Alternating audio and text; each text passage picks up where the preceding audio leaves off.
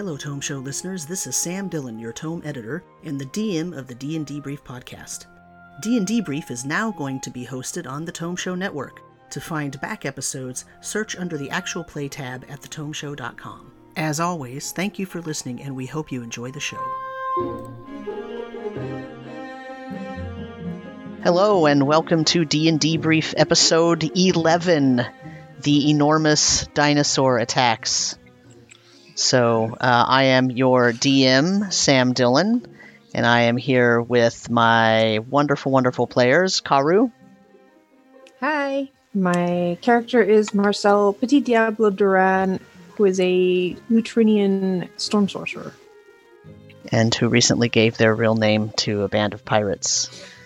Yeah, that's never going to show up again. No, no, hopefully the DM will forget that. Yeah, And I'm it's also great so far. Yeah, right. and I'm also here with Matt. Hello, I'm Matt. I'm playing Konos Lenadeth, a CL Warlock, trying to avoid getting flattened tonight. And I am here with Nina. Hello. Um, I play Emerin Ornestia, who is a human uh, storm cleric.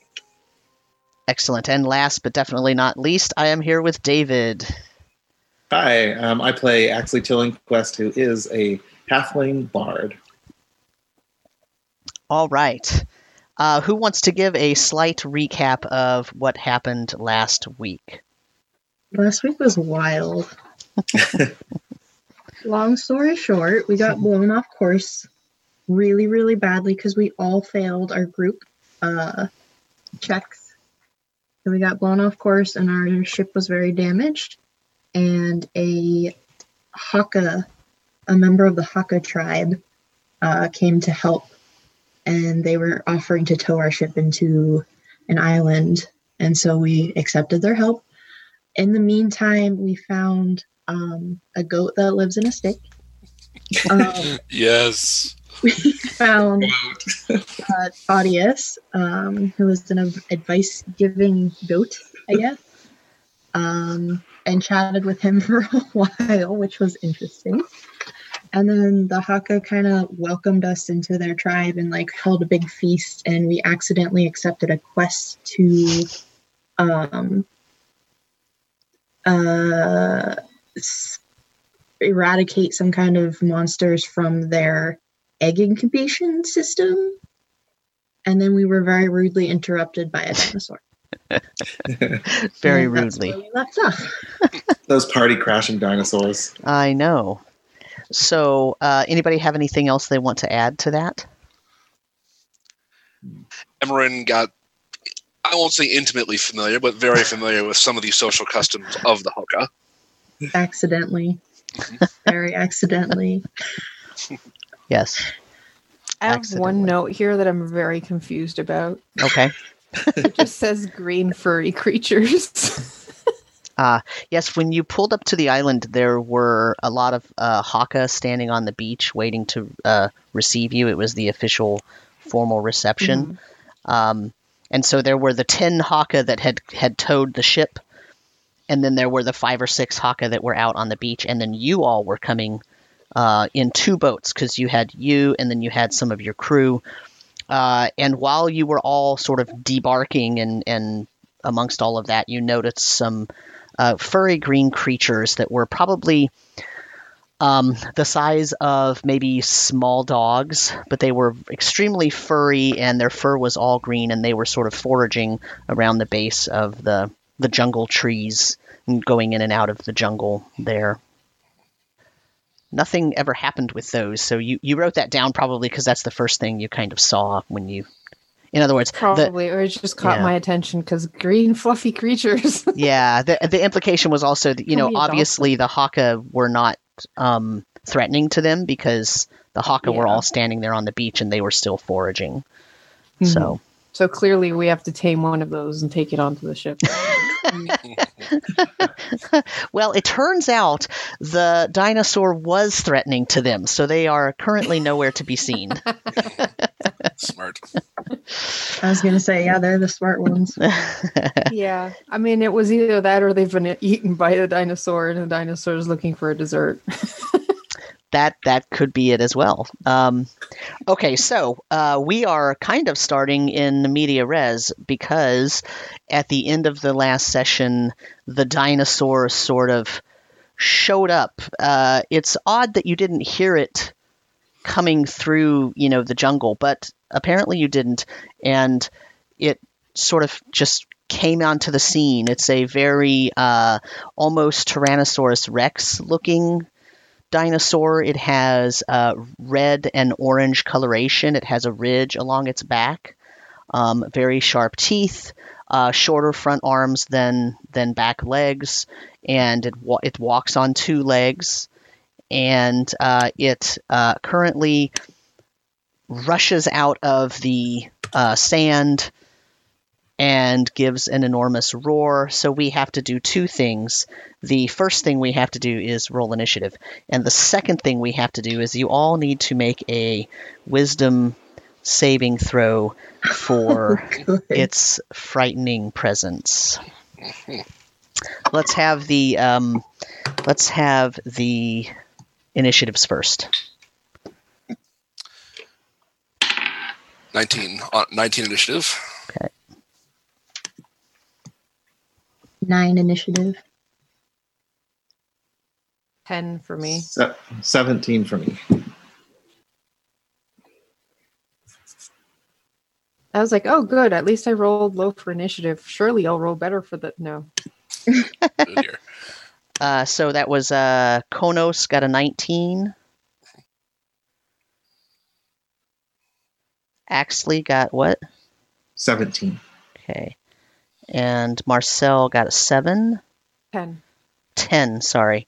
I would, must have heard uh, David say 7. So, uh, and then Nina got, or actually Imran got a 9, right? Yep. Okay. Well, I rolled a 2. So, Oh. if that's any indication of how this is going to go for me, that is maybe not so great. Hmm. Um, so initiative looks like right now Konos, Axley, Marcel, and Imran.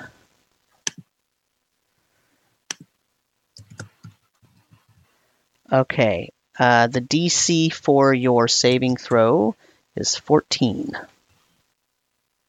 Was it wisdom? It is a wisdom saving throw. I'm scared. I like those. I got a 22. nice. I'm okay with that. Yeah. You got a whole D20 better than I did. I got a 2. Uh oh. That's not Yeah. good. Nope. I got a 15. Hey, we're not scared. Uh, so, Oh, those of you that are frightened, here is the technical rules for the frightened condition. The technical effect of the frightened condition is that a frightened creature has disadvantage on ability checks and attack rolls as long as the source of fear is within sight, line of sight, uh, and you cannot willingly move closer to the source uh, of, of the fear. This particular check you get to make at the end of each of your turns. Once you have uh, successfully saved against the fear effect, you do not have to worry about being afraid of this particular dinosaur for 24 hours. So, who made it and who did not? no on made it. Konos and no on Karu. Okay. That's sad for Konos and Marcel. Um, Konos, it is your turn first. So let me let me uh, let me describe the scene to you a little bit, uh, just to give you some distance. Okay. Um, from the shore, the actual where the water is in the ocean, to the line of trees that takes you into the jungle is 15 feet. Okay. And you are uh, the beach is very long, so it's probably 200 feet long at this area. Okay. Um, so it's a very large area just on the beach. There's also forested, you know, jungle forest uh, beyond that line where the trees start. You are all basically right smack dab in the middle of this particular area because you were standing and talking to Jubo and Stet about the duty that you have undertaken. Remember, there are also several Haka that are around, and they are throwing rocks and sand and everything at this particular dinosaur uh, and trying to dissuade it from attacking. So you basically have a large rectangular area. There are various, uh, you know, pieces of driftwood and different uh, pieces of tr- tree trunks and whatnot that the Haka had set out to, to sit on for the celebration and things like that. So there are some things around, um, but not anything enormous other than your your boats that you rode in. Okay. Okay. How far how far away is the dinosaur from where we are, and then how far away are the boats from where we are? The dinosaur is is basically standing just on the beach side, right out of the uh, right out of the jungle, and you're right in the middle. Um, so you're probably only about ten or twelve feet from Oh, good. the dinosaur. I mean, it. That's why I said it feels odd that you didn't hear it, but apparently you didn't. Yeah. Um, and the boats are about 10 or 12 feet on the other side of you. Or actually, six or seven feet on the other side of you, because it's only 15 foot wide beach. Okay. Um, all right. This is not how I was hoping things would start. Konos sees one, takes one look at this thing, uh and flat out panics. Like, they're real, and he's just gonna da- He's gonna. I'm gonna action use my action to, to run as fast as I can, uh, and just pull one of the boat, like literally try to hide under one of the boats. Okay, you're going to pull it over on top of you? Yeah, I'm Okay. doing like the lawyer in Jurassic Park at this point. Okay, uh, give me a strength check, please. Okay. This would be disadvantage because I'm frightened, right? Right. Okay, seven. Okay. Uh, you, you all see Konos run in abject panic, five or six feet over, and in his panic, he's trying to sort of move so that the the boats that you rode in are on top of him or next to him or up, blocking his vision, you know, his visual perspective, so that he can't be seen by the dinosaur. Um, but he just looks like he's flailing around inconsolably and doesn't actually move the boat at all. It he just sort of is trying to drag it and drag it, and he keeps falling down in the surf and in the water and getting back up and trying to hide himself again uh, in a in an extreme panic. Uh, is there anything else you'd like to do? Um, uh, is that my action or is that just movement? That's your movement, yeah. I'll use action to cast invisibility on myself. Okay. okay. Oh dear. Uh, at the end of your turn, you get to um, make another save. Okay. Two again.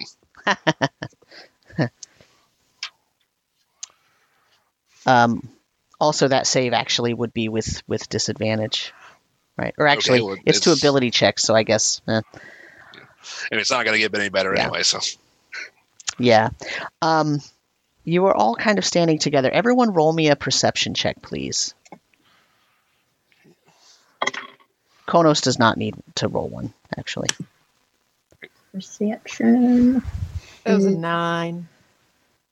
22. Okay. Actually,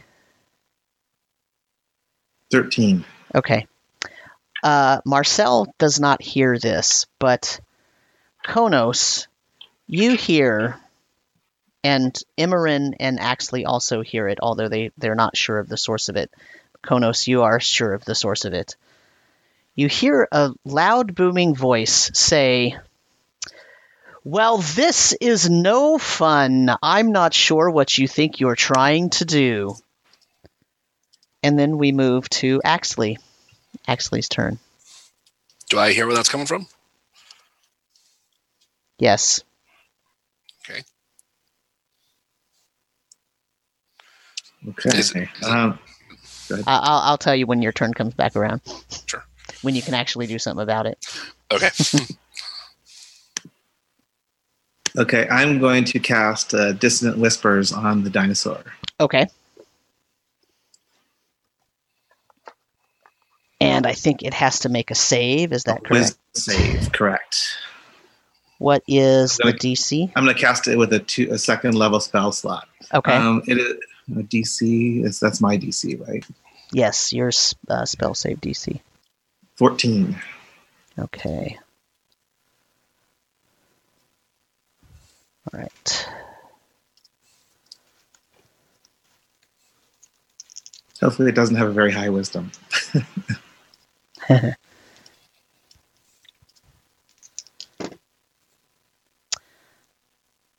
Uh, 16. Oh, okay. Mm, It doesn't have a high wisdom, but I have good dice. Also, it gets advantage on saving throws versus magical effects. Um, do you want to move, Axley?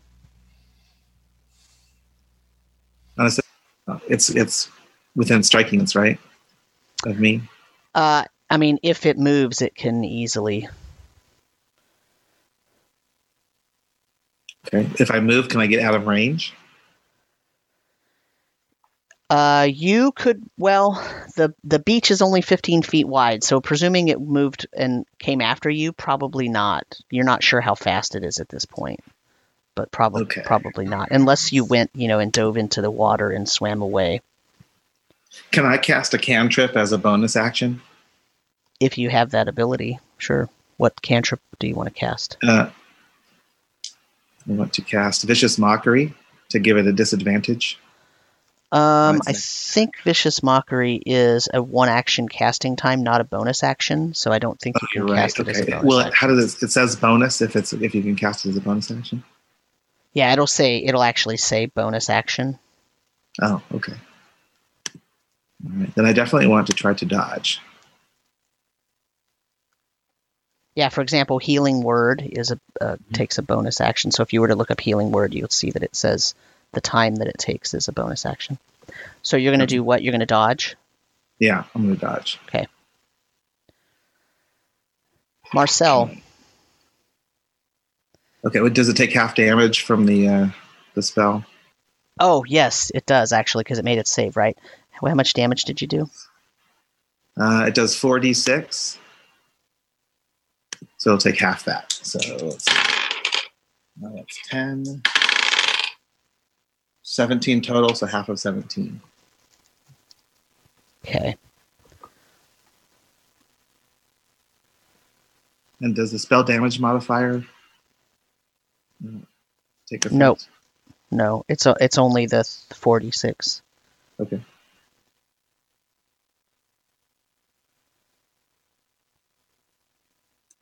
So you said you rolled a 17. Yes. Okay. All right. Marcel? Yes. Uh, how far away is the creature from us? It's about 15, maybe 20 feet. 15, 20 feet. Yeah. And we are, what, like five feet uh, away from the water? Something like that. Five, five, six, maybe seven feet, depending on how you were standing in the group. hmm Okay. Uh, so I have one clarifying question. When I do the dance thing for my sword, is Mhm. that a concentration or is that just it happens? And then the magic takes over. Like it's the sword's magic. Yeah, let me check. I'm pretty sure it just does it, but let me just make sure before I tell you something that's not true. Mhm. You activate it and it just does it. You don't have to Okay. concentrate on it. Excellent. So I'm going to take my sword and kind of just make it hover in the air and call out, Dance! Go attack that thing! Okay. I'm not getting anywhere nearer, but you can go. um, I'm assuming that the sword does have disadvantage because I am feared. Uh, yes, it does because it uses your your stats. Oh, great. Um, that's going to be a 12 to hit then. That is a miss. Kind of figured. Uh, and I am going to, as an action, cast Witch Bolts on it. Okay. Also at disadvantage. Because I am scared. That's, I'm clear, clearly scared. Uh, that's a 14. That is also a miss. Oh dear. Oh well. Um, yeah, I'm gonna run straight into the water. Okay. Good. Uh, so that's my walking speed is 25, and I think my swim speed is 30. Um, I'll go like 20 feet into the water. Okay. So remember, you don't want to go too far because the sword Yeah. will come back. Yeah. I'm assuming it's also going to move towards us. So, I mean, Mhm. 15 feet is probably enough. So, five feet into the water and then 15 feet out into Okay. the water. Uh, so the rest of you, except maybe Konos, who is still frantically trying to turn a boat over upon himself, uh, see Marcel pull the sword out and just sort of it moves on its own towards this dinosaur. And it's it's almost almost parrying in the air with this dinosaur, as if the dinosaur had an imaginary like like they were fencing. And as the sword sort of swooshes, you hear the distinct sound of waves as it swooshes. So it doesn't make a swooshing so- sound, it makes the sound of waves curling in the ocean. Oh, that's so cool. Uh, I think I'm still feared. Uh, what was the DC? It was uh, 14. yeah, I rolled a 13. Yeah. All right. I'll be over Imran. Here if you need me. Okay. Um so the first thing I do since Axley and I are kind of the closest ones to it, I'm going to pull out a little piece of parchment with some holy text written on it. I hold it out in front of me and it floats for a second. Okay. Um, and then I start reading the words, and you see the words in the light kind of swirl off of it and swirl around Axley. Um, I'm casting um, Shield of Faith. So, Axley, you have a plus two to your AC for the duration. Cool. Thanks. Excellent. That is concentration as well. Okay. Somehow, I think the last time I faced a giant creature and it didn't go so well, you don't want to have Yeah. that same result. I'm a little worried about it. So, I'm that first thing off the bat. That's a bonus action. Well, I definitely appreciate it. the second thing, I'm looking around. Where are um, the rest of the Haka people? Like, is there anybody like in immediate vicinity of the dinosaur that could be in harm's way? they're sort of they're not very close to it, but they are definitely trying to ward it off. You know, they're throwing big rocks and pieces of wood and things at it, sort of just to try to provide a this isn't going to be an easy fight kind of feeling maybe for the Right. dinosaur. So they're not actually doing any damage, but they're definitely, you know, showing that they're not going to just lay down and let the thing eat them. Right. Um. Okay. Okay. The other thing I wanted to do was also concentration, but I wanted to cast that one first. So I think I'm just gonna.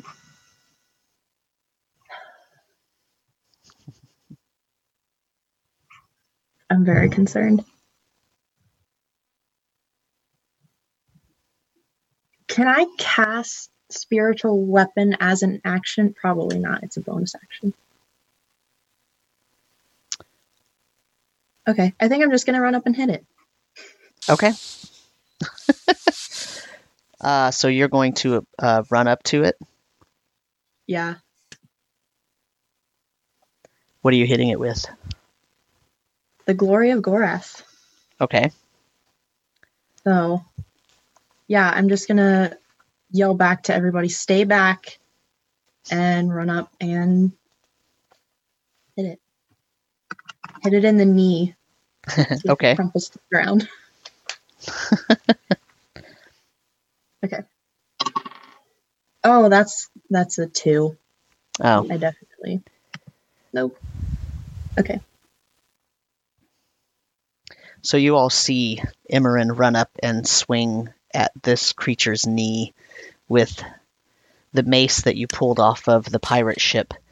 And as she swings at this creature, the mace, the head of the mace, starts glowing with light that is so bright you feel like you shouldn't look at it because it might burn your retinas. Like sunlight coming from the from the head of the mace almost. But then Imran missed. Yeah. Now that I'm standing right underneath it, how tall is this thing? Um, it is probably 15 feet tall. Okay. It's it's very large. It's not T Rex size. It's not enormous like that, but it is uh, large enough that um, you know it would be like elephant size, maybe slightly Okay. larger than an elephant. Okay. Uh, and it is not so happy that you're trying to uh, break its knee. No, I bet it's not. not. gonna get Um, stepped on. Yeah, it, it's going to try to stomp on you for sure. So let me see if you can get out of the way fast enough. Uh, it's going to try to stomp on you and then take a bite out of you. Okay. So here's the stomp. Uh, 11 versus your AC. I'm sure that you got out of the way. Miss. And then the bite. Um, hmm, 20 versus your AC. That's probably a hit. hit. Oh, no, sorry. It's not a 20. Oh, no, it is 20. Yes. That hits, Yes. I'm assuming. Um,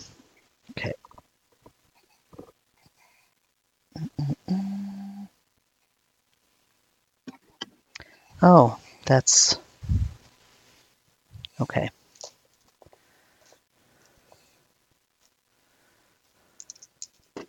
Uh, seven, uh, nine damage, Okay. and it tries to bite into you, but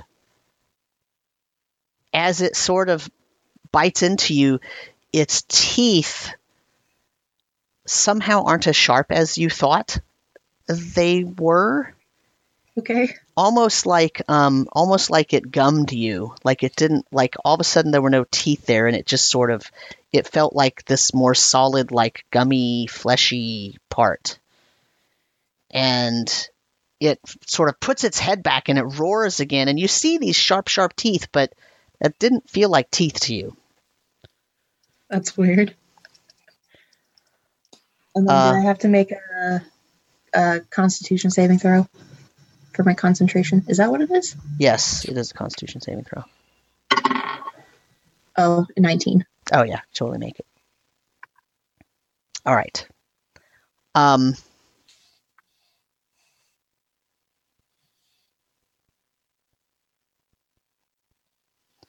Okay, Konos. Okay. Okay, so seeing seeing his captain in grave danger and feeling embarrassed at leaving her to deal with this all to almost get eaten by him on be the only one to, to you know trying to do anything about this he will give up on the boat and um is the voice still talking to him Yeah, it's telling you what a wimp, scared wimp you are. all So this isn't any fun at all. This is supposed to be a challenge that you approach and fight with valiancy. I'm not sure what your generation is up to, but this isn't very enticing. I'll just say, oh, I'm, I'm getting a get off my beach, aren't I? All right. Um, will steel himself as best as he can and give up on trying to flip the boat. He will. Okay, so I can't willingly, so I can't approach get any closer, can I? At this point, Right. Okay. Um, then I will drop invisibility and just cast Eldritch Blast at it. Okay.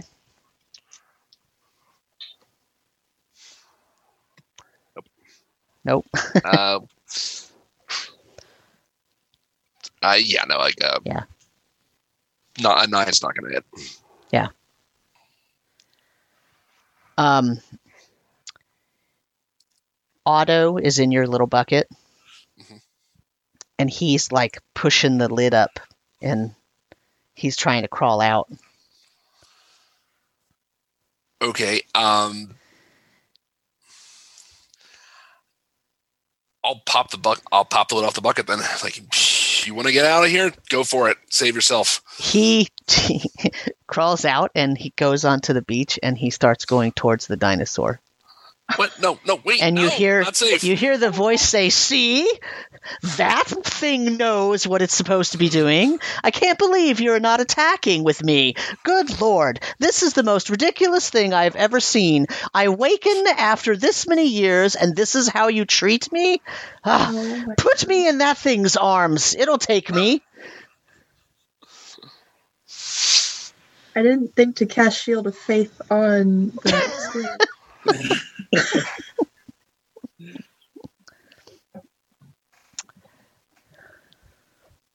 Uh, so Konos, you can uh, you can uh, try to save versus frightened if you're done with the rest of your turn. Natural twenty. Okay, you are no longer frightened. Okay. All right. That's good. I'm gonna need some help up here. Axley, you see Otto jump out of the bucket and start sort of shambling with his little octopus legs towards Imran and the dinosaur. Well, that's a strange sight. okay, I'm going to try casting Dissonant Whispers again with a Okay, first level slot. all right. Let me roll it. Save. Oh, I failed to save that time. Okay, now so that's just 3d6 that time. That's Yeah. the first level. So, oh, that's three points, uh, five points total, but it Okay. has to do a full move away. It what? It has to move away. Yeah, it has to do a complete move as a reaction. It has to do a complete move away from me.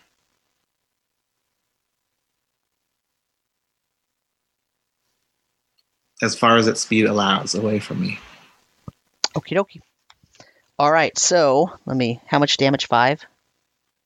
Yes. Okay. Uh, it roars Mhm.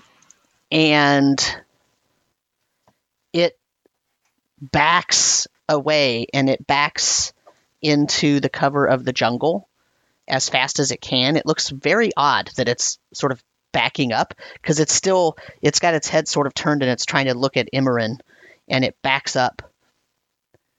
And Imran, you notice when it backs up, it backs into the forest and the footprints that it leaves behind are very muddy,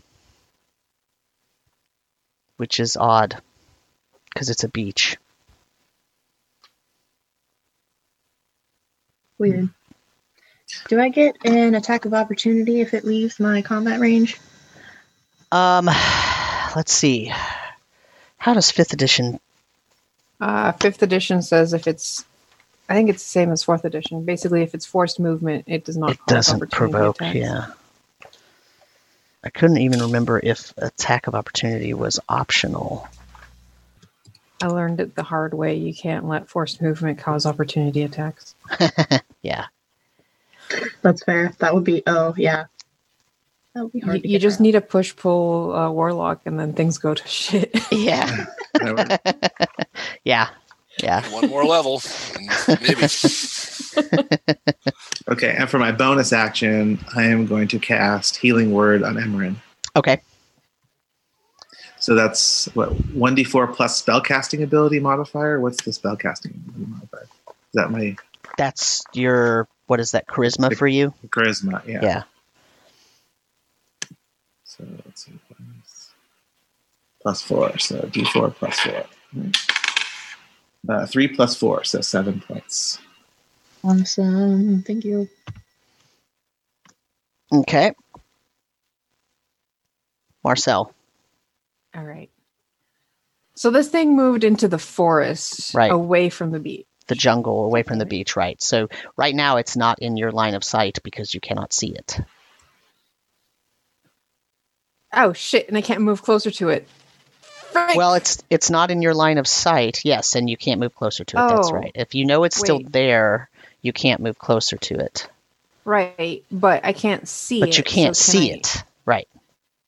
So as long as I can't see it, I can move towards Right. it. You you can But pretend see it, like you I have to assume it's not there. Yeah. As soon as you start to see yeah. it, you can. To- totally not, not I'm fine. I'm gonna make my way back to the beach. It's good. It ran away. We're good. Uh, uh, I will make it like diagonally, like towards where I saw it disappear into the woods. Okay. Um, once I get back to the beach, because I was like 15 feet out. hmm Um, do I still not see it? Yeah, you don't see it. Hmm. It's almost like it has perfect camouflage. You don't even see it in the jungle. Oh crap. Fascinating. Oh I don't like this. I don't like it. We don't hear it moving around. You do hear it, but you can't Oh. see it. hmm Um, does the sound of it moving around is it like within thirty feet of the sword? Uh, it sounds like it's was mo- by sounds it. like it's moving away. Okay, so it's still moving away. Okay, I'll have the sword chase after it. Um, Okay. Basically, just move towards the forest, and um,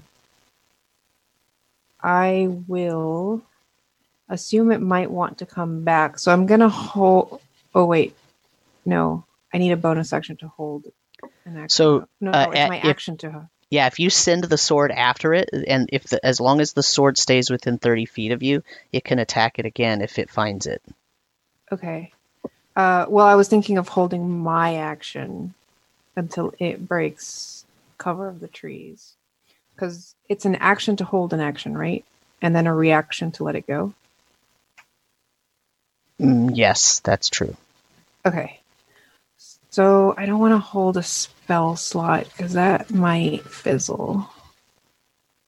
So I will. Oh, I only have shocking grasp. Oh no, I have frostbite. I'll prepare a frostbite. So if it comes out of the forest and I can see it, I will um, attack it with frostbite. Okay. And that's my turn. Do you want to roll another save? Oh yes. That's a two. Uh oh. Immerin? Look, I'm four feet tall. This thing is 15 feet tall. it can eat me in one snap. But it has it'll little, little itty bitty arms. Well, I, I just watched it disappear into the woods. hmm Okay. Um, I'm gonna go after it. Okay. I'm gonna use my full movement to get to where I think it is. Do I see it? If you go into the jungle, if you walk into the jungle about five feet, you'll see it. Oh, Because okay. remember, you could see its footprints. They're, yeah, yeah, yeah. they're very muddy. Okay. So I'm gonna run back up to it. Get in Okay. melee with it. Okay. Um, and I want to cast inflict wounds. oh. Okay.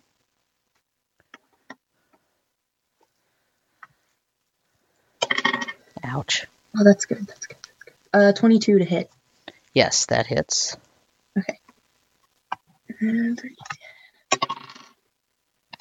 Good. That's not good. 11 damage. Okay. Um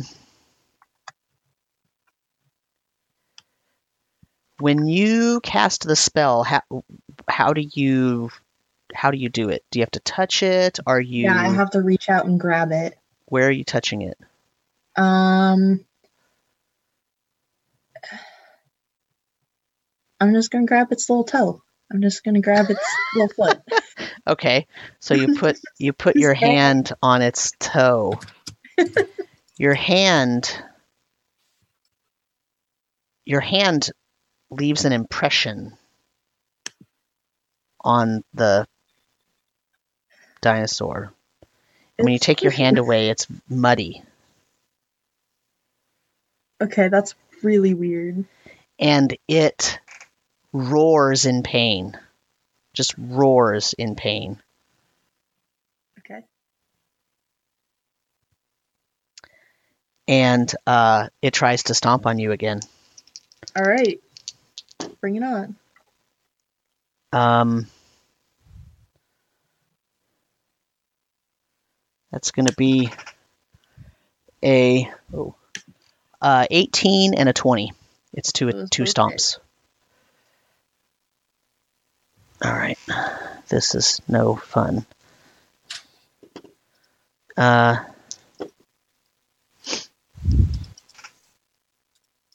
nineteen damage. Total? Yes, total. Ow. Yeah, and it it stomps on you, and when it lifts its foot up, you see that there's an impression of the part of you that it sort of stepped on in its foot as it. Oh, this is weird. Moves. I don't like it. and wherever it touched you, you're muddy.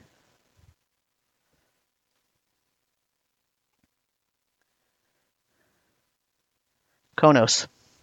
Okay, I am going to follow after Emerin, and I'm assuming if I heard it, we'll have an idea where it is. So I'll move towards the sound. Um, as I run uh, towards it, uh, use my bonus action to activate the tentacle rod feature of Bolum. Okay. Um, and then, You hear that's more like it.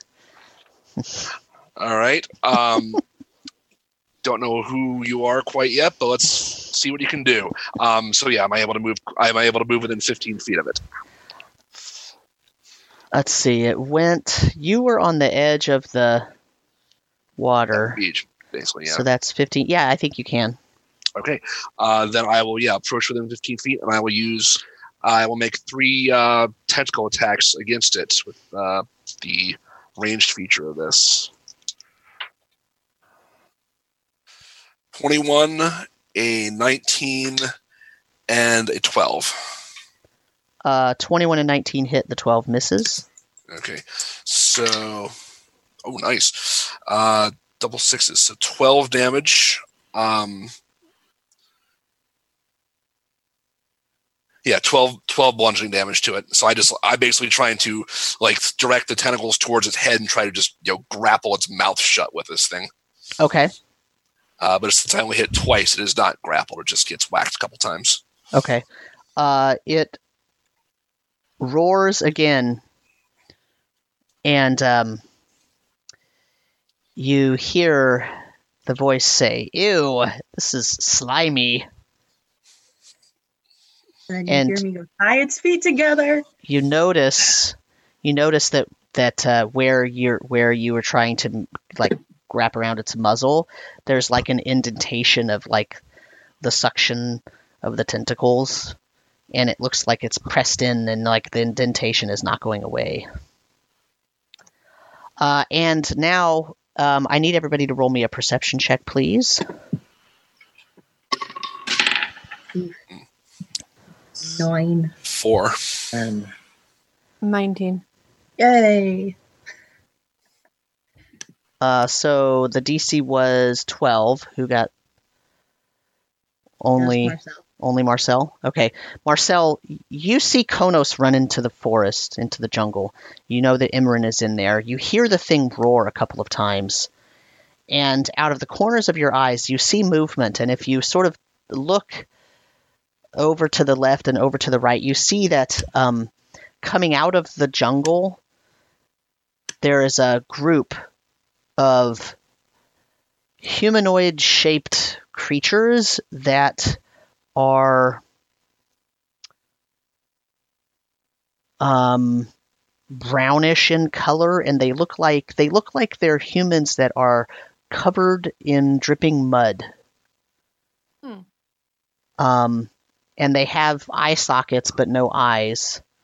And their mouths are open as if they're trying to say things but there's no there's no like teeth or tongue or anything. It just looks like mud Okay. and there's a group of four coming out to uh, the left of you, and there's a group of two coming out uh, to the right of you. Do they seem like they're trying to like flank us? Um, they're kind of Heading shambling toward you, so uh, kind Mhm. of, but it's hard to tell. They're not moving very fast. Well, that's not good. Um, and then it's Axley's turn. Okay, Axe is gonna throw his hands up in the air and, and say, "By all means, let's just race off into the jungle to fight in its own territory where, where we, we can't see it." I'm probably going to shout out, oh, we've got company. Okay, so if Marcel shouts that, then yes, you can look and see them. Oh, wonderful. More creatures. Okay, I'm going to cast sleep on the group of three of them. Okay. Oh, I'm going to go 5d8 for the, Yeah. the number of hit points. Okay. Four. 15. 17 total. Um, it has no effect. Oh, Okay. that's not good. Yikes. Yeah. Not even one. Oh Mm, boy. Mm, Silence. I'm, I am regretting running into the woods. Yeah. Fine. I'm going to run into the woods also. Actually, he's going to run into the jungle. Okay. Now you're by myself. Uh, okay. You weren't here by yourself. Yeah, Marcel was out there warning you about the uh, the mud creatures walking towards you. There's safety in numbers. Uh, okay, Marcel uh, or actually runs into the uh, into the jungle, and you see that uh, Konos is Konos and Imran are standing. Uh, Konos is a little farther away from the dinosaur than Imran is, but Imran is right up next to the thing. Okay, but I can see the dinosaur now. Yes, you okay, can. um, then I am going. Well, yeah. What can I do here? I'm going to yell. I'm going to, uh, I'm going to yell some bardic inspiration at Emerin. Oh, that's nice. Okay. What are you yelling? Hit him in the kneecaps. I'm you could do it. okay. Okay. Marcel, you've just been deserted on the beach. Great. um, I don't like these things.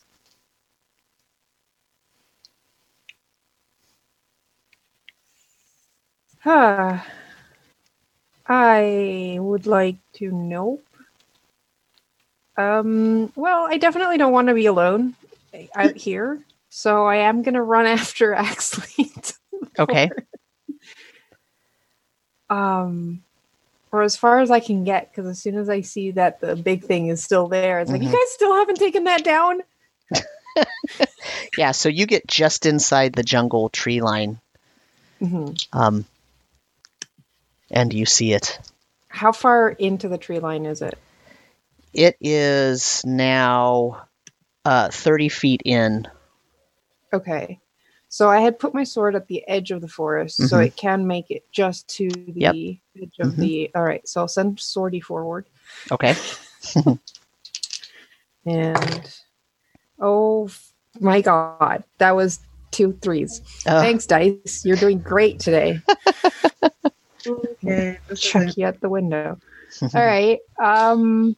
So wh- there's more things out there. I. Uh, we need to deal with this one quickly. Yeah, please. it hurts really bad. I'm, I'm gonna try another witch bolt. 'cause- you see Otto crawling past you. okay, well that was two 11s, which is better than two threes. Eleven plus six but I'll would be a seventeen. Ah, that hits. Excellent. So a uh, lightning bolt connects from um, my casting implement to the Rex, Okay. and he takes uh, three lightning damage. Okay. We're trying. Yeah, we're trying. Well, now the bolt is just there; it's connecting That's us. good. That's good. So, uh, and let's see if I can get rid of the fear of this big thing. Hey, natural twenty. Oh, Why nice. I rolled Okay, that there we go. two seconds ago. Uh, the um, the lightning bolt that that comes out, it stays there, right? yeah, it, it's a concentration. Okay. Um it it goes and it goes through the thing's shoulder like where it's where, where one of its arms is attached and its arm like comes halfway off and it's like hanging a little bit and it's like burnt right there. You see it; it's kind of bubbling, but the inside looks like this weird brownish goo. I can go, hey, it looks like the mud people out there. Imran. Yeah, in response, I go, it might be made of mud, but it still really hurts, and cast spiritual weapon for top of his head. Okay. And I think I get to attack right off the bat, right? Yep. Okay, okay. Where is that?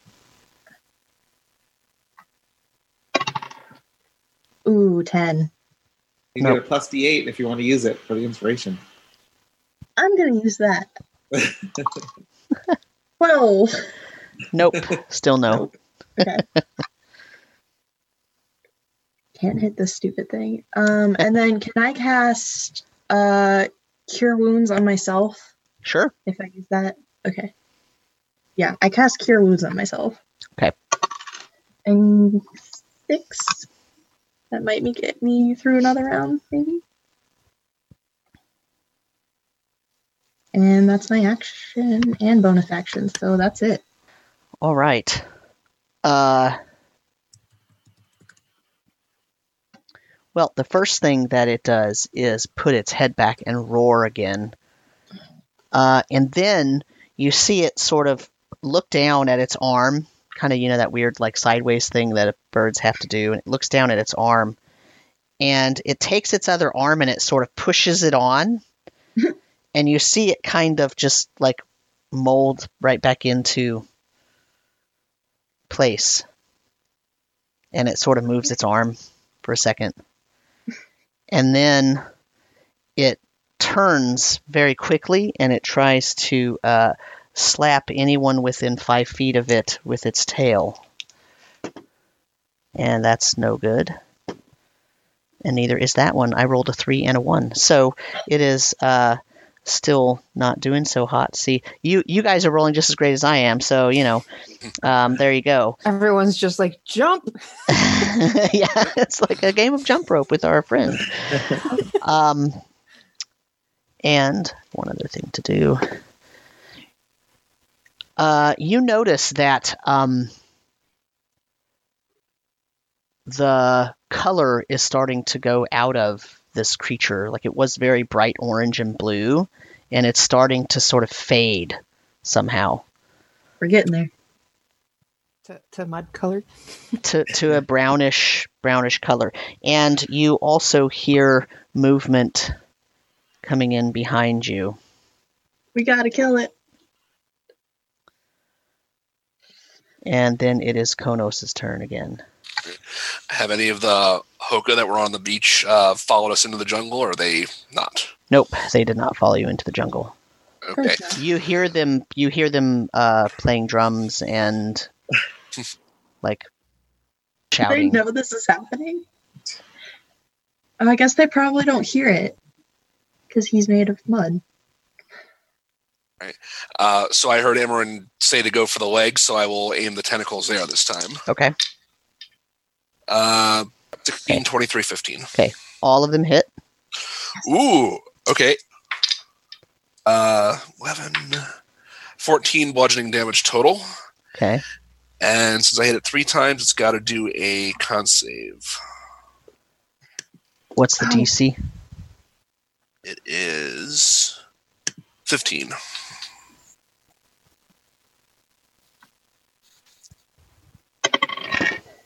Oh, okay.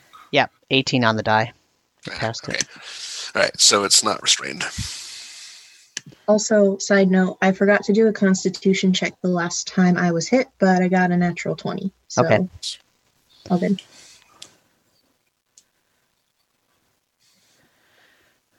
Konos, anything else? Um, no. Uh, you see Otto coming towards you, crawling on the ground. You can do it. Keep up. Uh, Axley, you see Konos actually doing some damage now. What would you like to do? Finally. Uh, people, we've got some mud things coming up behind us. We better make this quick. I'm gonna I'm gonna yell at the dinosaur.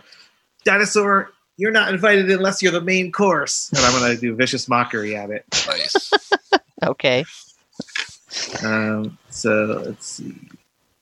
Uh, It's got must succeed on a wisdom saving throw or take 1d4 psychic damage and have disadvantage on the next attack roll.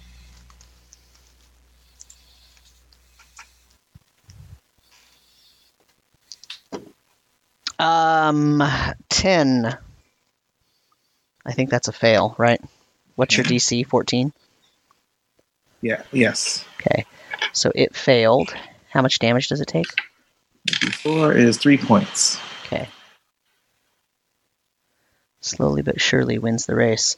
Uh, and then it takes disadvantage on its next attack. Is that what you said? Yes. Okay. All right. And could I shoot an arrow at it? Um, Vicious Mockery is a whole turn action, I think. Oh, is it? Okay. Yeah. Pretty sure.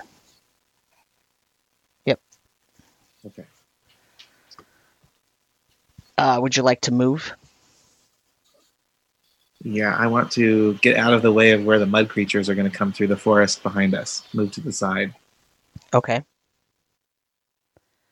Uh, Marcel, you're no longer afeared. All right. Uh, so I have one question. The Yes. uh, dancing sword says after the fourth attacks the fourth time. So if it goes a turn without attacking, does it just continue flying until it does four attacks? Yep. Or is it okay? Perfect. All right. So sword first, I guess. Um, bonus action attack. That's gonna be yeah, twenty lots, twenty three. That's a hit. After 20, I stopped mathing. uh, it's nine piercing. Okay. And then I get a free witch bolt because concentration. And that's going to be eight lightning damage.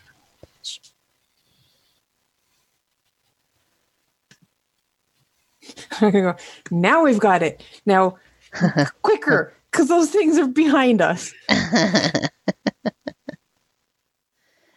okay. Uh, Are you moving? uh, I feel like I should, but yeah, I'm gonna move like maybe just ten feet away from um Emerin.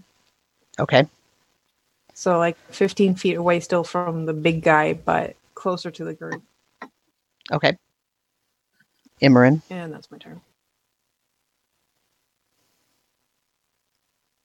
I'm really low on HP, but I'm debating just attacking this thing twice. First of all, I get spiritual weapon. That's a 20. It hits. Not natural. And what's damage on that? Uh, three. Seven damage. Seven damage. Okay. Um. Can I survive two more attacks? Um, sure. I'm gonna swing at it again with my mace. Okay. So that is a natural one. Oh. Nope. This thing's getting slimier and a little bit quicker. that is very sad. Okay. I'm so sad. I'm so glad. Are you moving, Imran? Um, actually, you know what? Yeah, I'm gonna like not leave its combat range, but I'm gonna kind of dance around to the back side of it, Okay. so it's in between me and like the entrance of the the jungle area. So Okay. these mud things come out, I'm not right in the middle of two enemies. Okay. Uh, it turns and runs. It's running. It's running straight for the Haka village, like in that direction. And so anyone within range gets an attack of opportunity. Yes, please. Something I- better than Do I get, do I get a melee uh, opportunity attack with with uh, the tentacles? Sure. 24. Okay, that hits. Almost in that 20, uh, 21. That hits. So now we're all hitting it while it's running away. Right? uh, seven. Seven damage. Yes. Was that with the mace? Yes. Okay. When you hit it with the mace, and your mace like carves out a giant chunk of mud, just and it pulls it right out. Um, That's unfortunate. for it. Uh, I got I got two damage with the tentacle. two damage. Okay. Axley, did you take a swipe at it? Yeah, I'll, I'll fire an arrow at it as it departs. Uh, uh, natural 20. Okay. Nice. Um, bow. So you roll your damage dice twice and then add your bonus once. Okay. Short bow is 1d6, so I roll that twice. Yep. Double it or just two dice? Just two dice. Okay. Total of eight points, and then add what would the the dex is it the dexterity bonus? Um, there's probably no bonus on your bow, actually. Okay. Yeah, so eight points. Okay. Does does the um, dancing sword get an attack? Sure, why not? Okay. Would you Mhm. please, cat, stop it? he keeps insisting on being right in front of me. Oh, maybe not. That's a fourteen. Nope, that's a miss. All right. Uh, it so it bounds away, and you see these Oh, big, my witch bolt. big, gooey, wet footprints. You just see the It's witch bolt like snap as it reaches the third the end of his tether. That's sad. Um, and then you hear movement behind you, and you have six muddy figures, but you can't see them very well because they're sort of stalking you amongst the trees in the jungle. But you know they're there because you hear them. Slurping. Yeah, They weren't very fast, right? As we observed them moving. They kinda didn't seem like they were very fast, but they sure did make it across the beach and to where you are pretty quickly. Konos, it's your turn. Okay, uh, so the dinosaur took off. Yes, Um, running towards the Haka village. how far? How far away is the village from where we are? Uh, when you walked from the beach, I mean, it, it was at least, um, you know, a- a half a mile in from the jungle, you know, from the line, from the jungle line. So it's Okay. pretty far. I mean, but it's a running dinosaur. So Right. Right. Um, I'll just I'll look at Ever and say, do we do we go after it or we deal with what's coming behind us? We can't let it get to the village. All right. We cannot let it get to the village. All right, I will go after it. So I will just move. I'll just chase after it uh, as fast as I can. I'm like shaking right now. I'm really freaked out. okay. Anybody else gonna chase it? I'll scoop up Otto as I go. I mean, I'm for sure chasing it, but Okay. it's not my turn yet. Yeah, I'm gonna go after it. Actually, you're gonna chase it too. Yeah. And Marcel, I will run after it. Can we see it as it's you can see it as it's going. If you were to immediately start to follow it, you could see it as it goes. Okay. Yes. so? Because the thing I want to do is because I'm I'm going to be left behind anyways because my I, I have tiny legs. Um, I will move my full speed towards it, so that's 25 feet. hmm Um, but then I'm going to let off a chaos bolt at it. Okay. Okay. That's 120 feet. Okay. Um, and hopefully this hits. Yes, that's going to be a 23. Okay. And um, I just want to double check something. Yes. Okay. So I'm going to cast it at level two. Okay.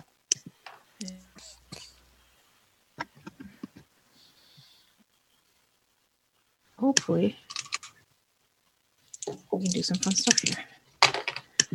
That's going to be 10 plus 3, 13. Uh, hmm. Actually, I'm going to make it cold damage. Okay. See how much the mud likes the cold. oh, and I get an extra d6 because high level slot. Slut, forgot about that. So that's another 4 damage. So 17 total. Okay. 17 cold damage.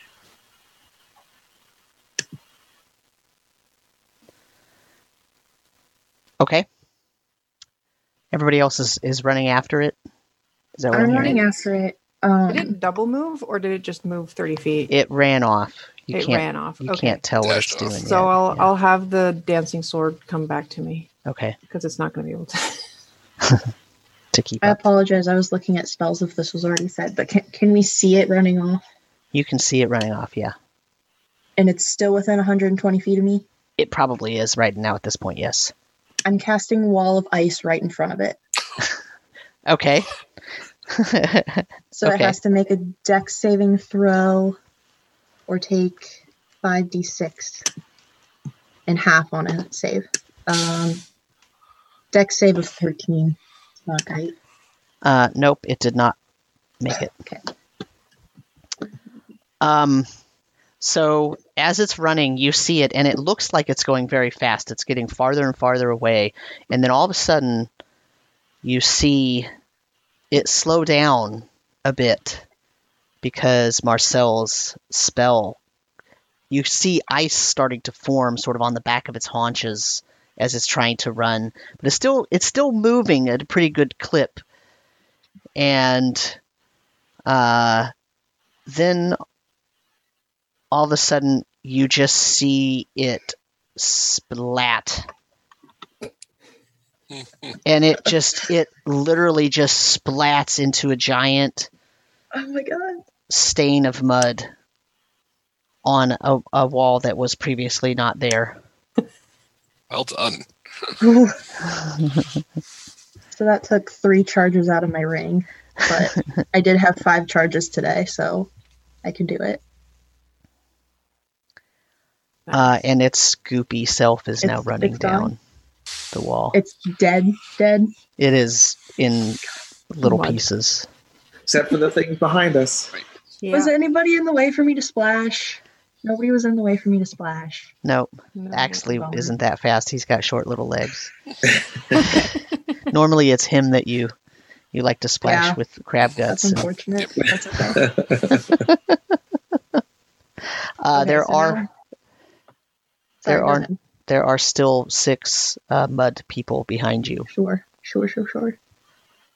and they're Um, closest to me because I, I only moved 25 feet towards.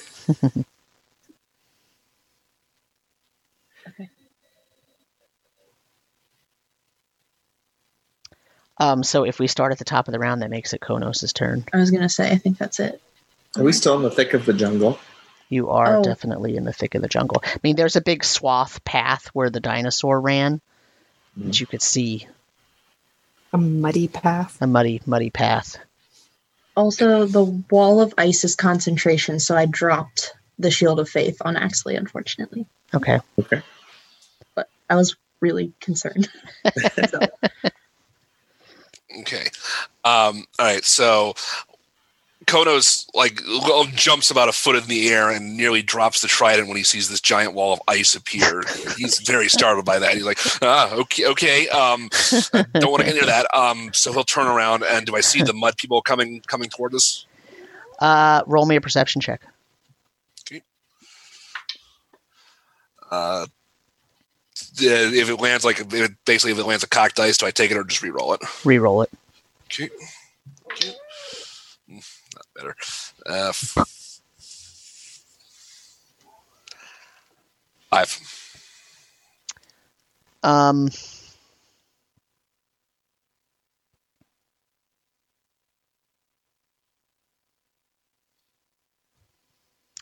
you see them uh, hiding behind big palm trees. Okay. Uh, So they look like are they're trying to hide, but you see like their outline peeking out from the sides. Um, how many total? Is all six of them? Mhm. Um, I'll just move and I will try. I'll target three of them each with a single tentacle with single tentacles. So just Okay. one, one for three of them. So you'll have to Uh, move back to where they are. Yeah, they're- move towards them. Yeah. Uh, so a twenty-one, a twenty-five, and a ten. Yes, yes, and yes. Oh, okay. First one takes one, the second one takes four, and the third one takes one.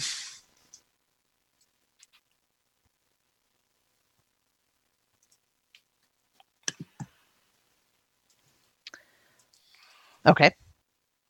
Uh, Axley. Um, can I maneuver to a point where I can get a bunch of them within uh, 15 feet of me? You could probably maneuver and get um,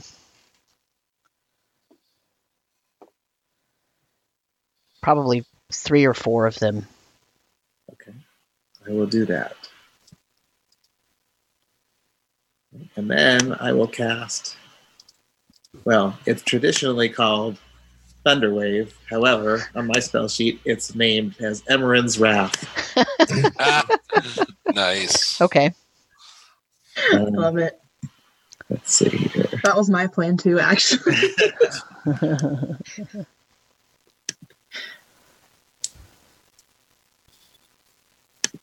So it is a like, con save. They have to make con saves, All right. and I'll cast it with a second level slot. Okay, here's the first save 14. Second one, also a 14. Third one, a 10.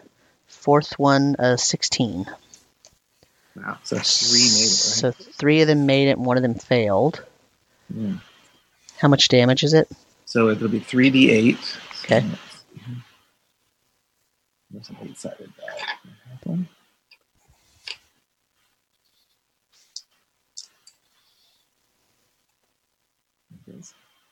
Okay. Uh, it's five, three, eight, and four. So 12 total. 12. Okay.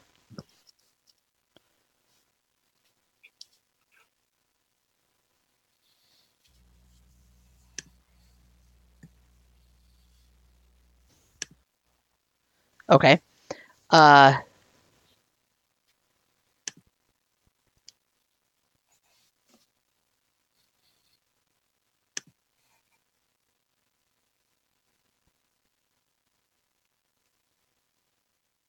okay.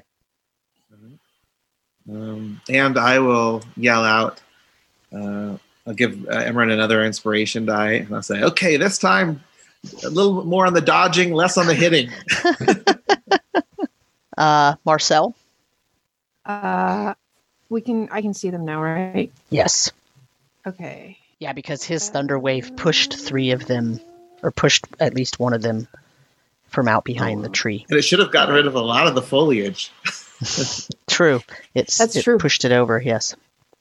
Okay. Well, seeing how much the the dinosaur liked uh, the cold, um, I'm gonna aim for one of the ones fighting my companions, and uh, throw a frostbite at them. Okay. That's a con save, DC 14. Uh no. Uh, so that's four cold damage. Okay.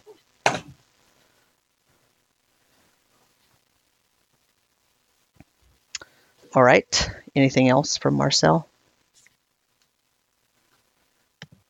I have the sword back in my hand. Mm-hmm. Can I just tell it to dance again? I don't see why not. Yeah, I looked at the description again and it doesn't say it's like a one time use. You Mhm. just have to be able to actually do that again. Yep. So, yeah, I'll uh, bonus action toss the sword into the air and go dance. Keep dancing. We're not done yet. Okay. Second, And, second uh, verse, same as the first. yep. Um, and uh, tell it to go to the nearest one. Okay. Uh, we'll attack it. All right. Uh, that's the uh, 21 to hit. that hits. My blue dice are working better, apparently. Uh, okay, well, that's a six piercing damage. Okay. All right. Imran, Um, they're making a nice selection of mud pies over here. That's great. Um, how many of them could I get into a cone without hitting any of my friends? Um, I don't think anyone is in melee with them. Okay. I'm sorry, it's not a cone, it's a sphere. A 60 foot. Uh, wait a minute. Hold on. What is this?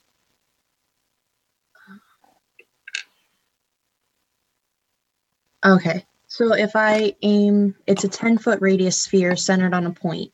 Mhm, So if I aim like somewhere in the middle of their group, mhm.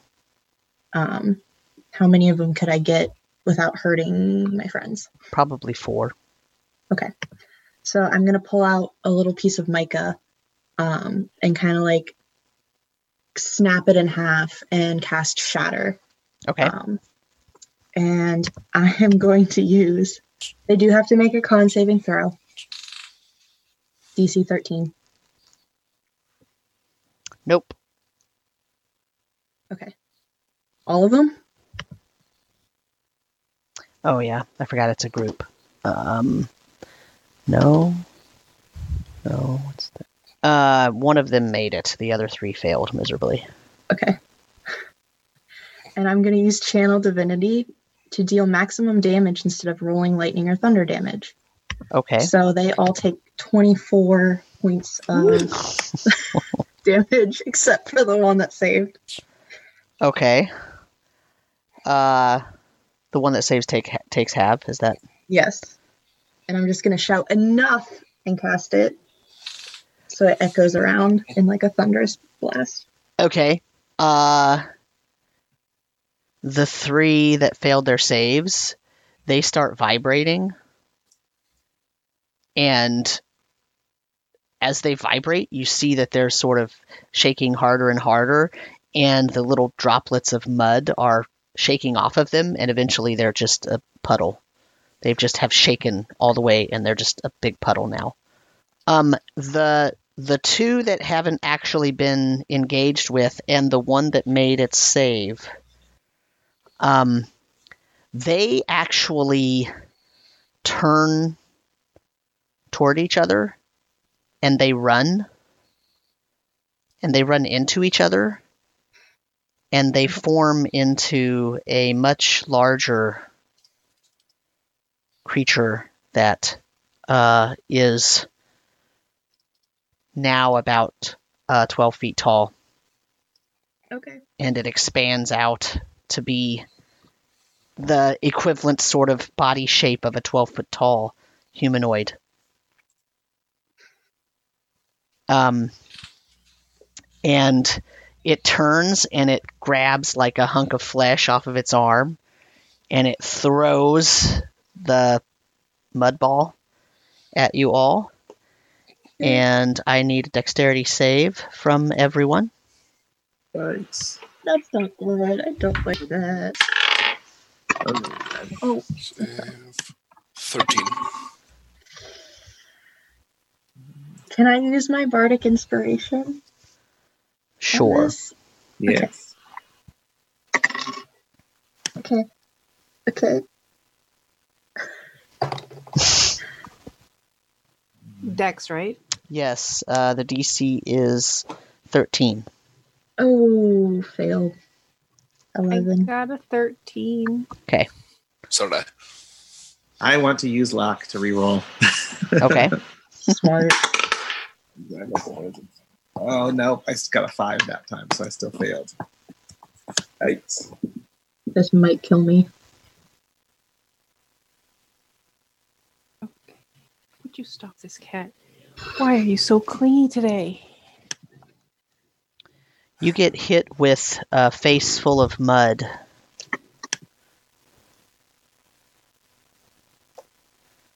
And I can't find my dice. Oh, here we go.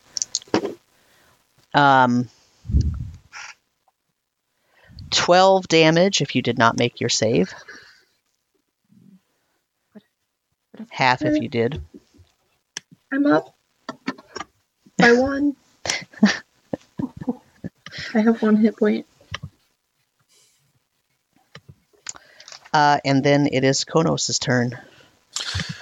Okay. Uh, I'm going to. I'll Oh. move within. Yep. Also, before you do anything, can everybody give me a perception check? DC 15. Natural twenty. Natural 20. Nice. Natural one. And You have Okay. blood in your eyes. Uh, Fine. Konos and Imran, you see that the pools of mud that had that had dripped down from being vibrated apart, they're starting to congeal and form up. Mm, That's not good. Okay. Um, Konos, your turn. Okay, I will uh, move within. I'll move within 15 feet of it and make three attacks on with uh, three tentacle sw- swats Okay. at it. Uh, 21, a 10,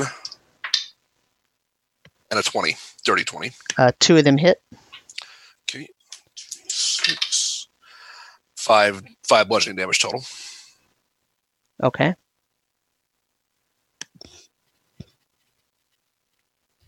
Oops. and I'll call out to the rest of the rest of the folks that uh, the other ones are starting to form back up.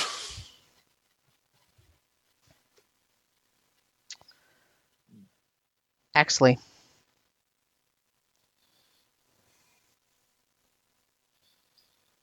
Okay, how many of them can I get in a thunder wave again?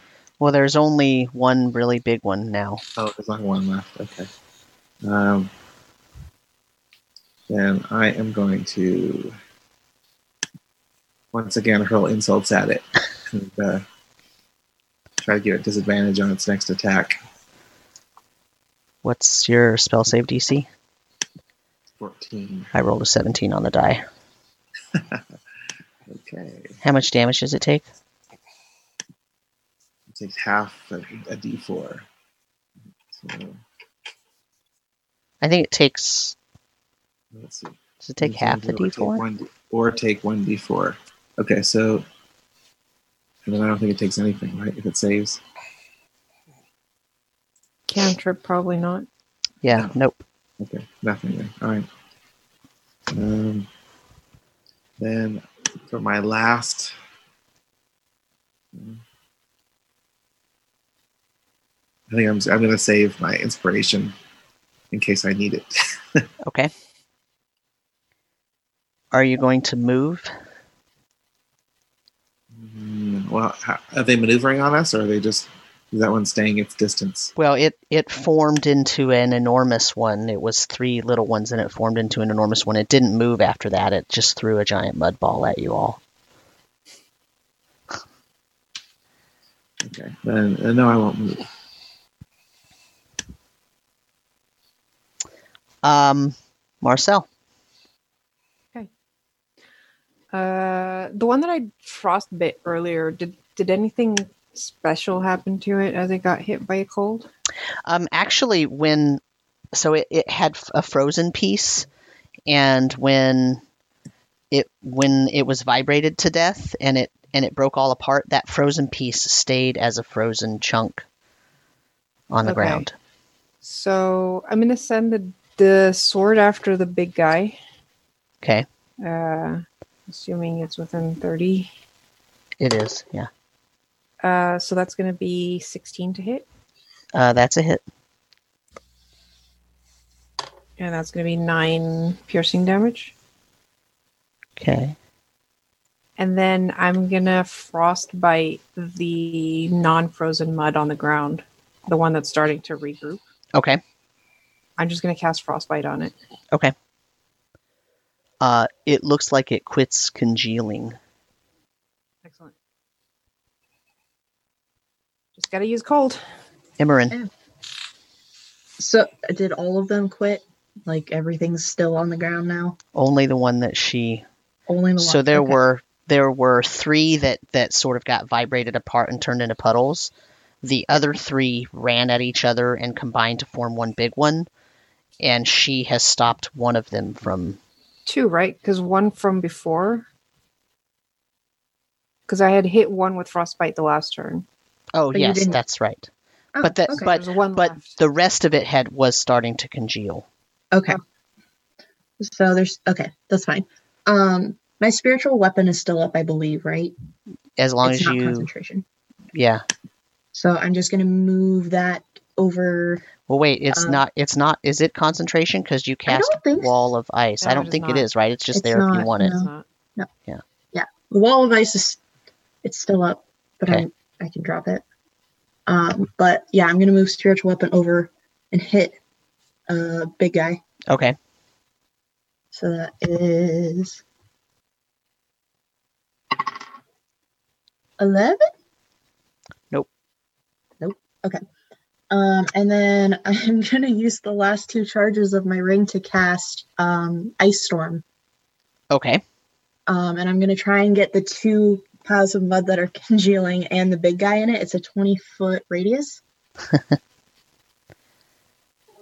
Ice storm. Um, dex saving throw of 13. Okay. You're trying for the big guy and all the congealing ones too, or just the big if guy? I can.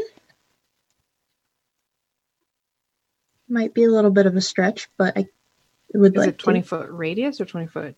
That's 20 foot radius. Okay. 40 That's- foot high cylinder, 20 foot radius.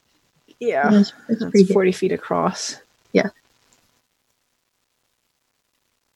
I think you can get them all.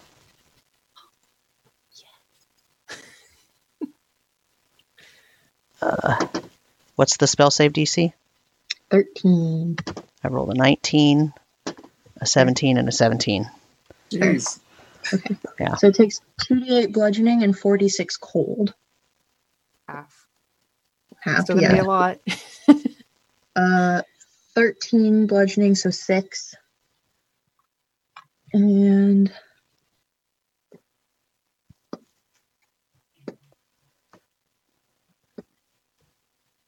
Fifteen, so seven cold. Um, so the the hail stones that come down, Mm-hmm. they stick into this creature's body. So Yeah. normally it's just sort of this big giant storm and it comes and it makes the whole ground around that area difficult terrain and some of it hits whatever creatures are in that terrain and, and it does damage. But in this case, it's almost like a magnet is attracting those hailstones to this big giant creature and it's sticking into the body of the creature and it you could see the little the hail parts when they embed into the muddy area they start to sort of spread out and Yeah. freeze the area around where the where the mud body is and uh, the thing starts to try to move and you could tell that it's moving a lot slower and it tries to sort of turn and move and then it's frozen Okay, Cool. And I'm stumbling back as far as I possibly can. and then, did the ones on the ground stop moving too? yeah they quit Okay, Ice. Nice. Yelling out, ice, ice, please. Kill it. are you still maintaining that ice wall No, I'm going to drop it. okay Thank you. okay we're out of combat Ooh. Oh, is it? It's Yeah, it died. it's dead. Or Seems well, so. frozen. it's frozen Okay, that's good. I'm still stumbling back as far as I possibly can, and I have very few spells left. I have one first level, one second level, but I think I need to cast Cure Wounds on myself just to get me off the brink of So is death. the big thing like just standing there frozen? Yeah, it's sort of of hail in it? turned to walk away and it's now frozen. You could see that it's starting to drip because it's starting to melt already. Can I just have my sword just hit it again, see if I can shatter it? Sure. Um, You don't have to. I mean, it, it can just do it because it's not moving, so there's no way for it to. So should I just roll damage? Yeah, roll some damage. I maxed it. Uh, Thirteen. Uh, the sword cuts it in half instead of. So it didn't hit like a solid frozen thing. It just sort of Mhm. went slowly through the mud middle of the thing and cut it right in half and the top of the creature sort of totters and then falls off I'm gonna walk up and go, "Good job," and then grab the sword and shing back it into the. it, it actually does that noise when I sheath it. yeah nice. I absolutely love it. Actually, it, either the Haka put up something in my drink, or you all can do some new tricks. Uh, before we get to that, I am gonna use shape water to just freeze the whole thing okay Smart. Because that lasts for like an hour. okay I don't know what we're gonna do with this or what the heck is animating all this mud, but we maybe it has something to do with the whole. Uh, yeah, I would hazard to guess that's about what is happening. So we should probably go talk to people and maybe take a long rest. Yeah, yeah. Yeah.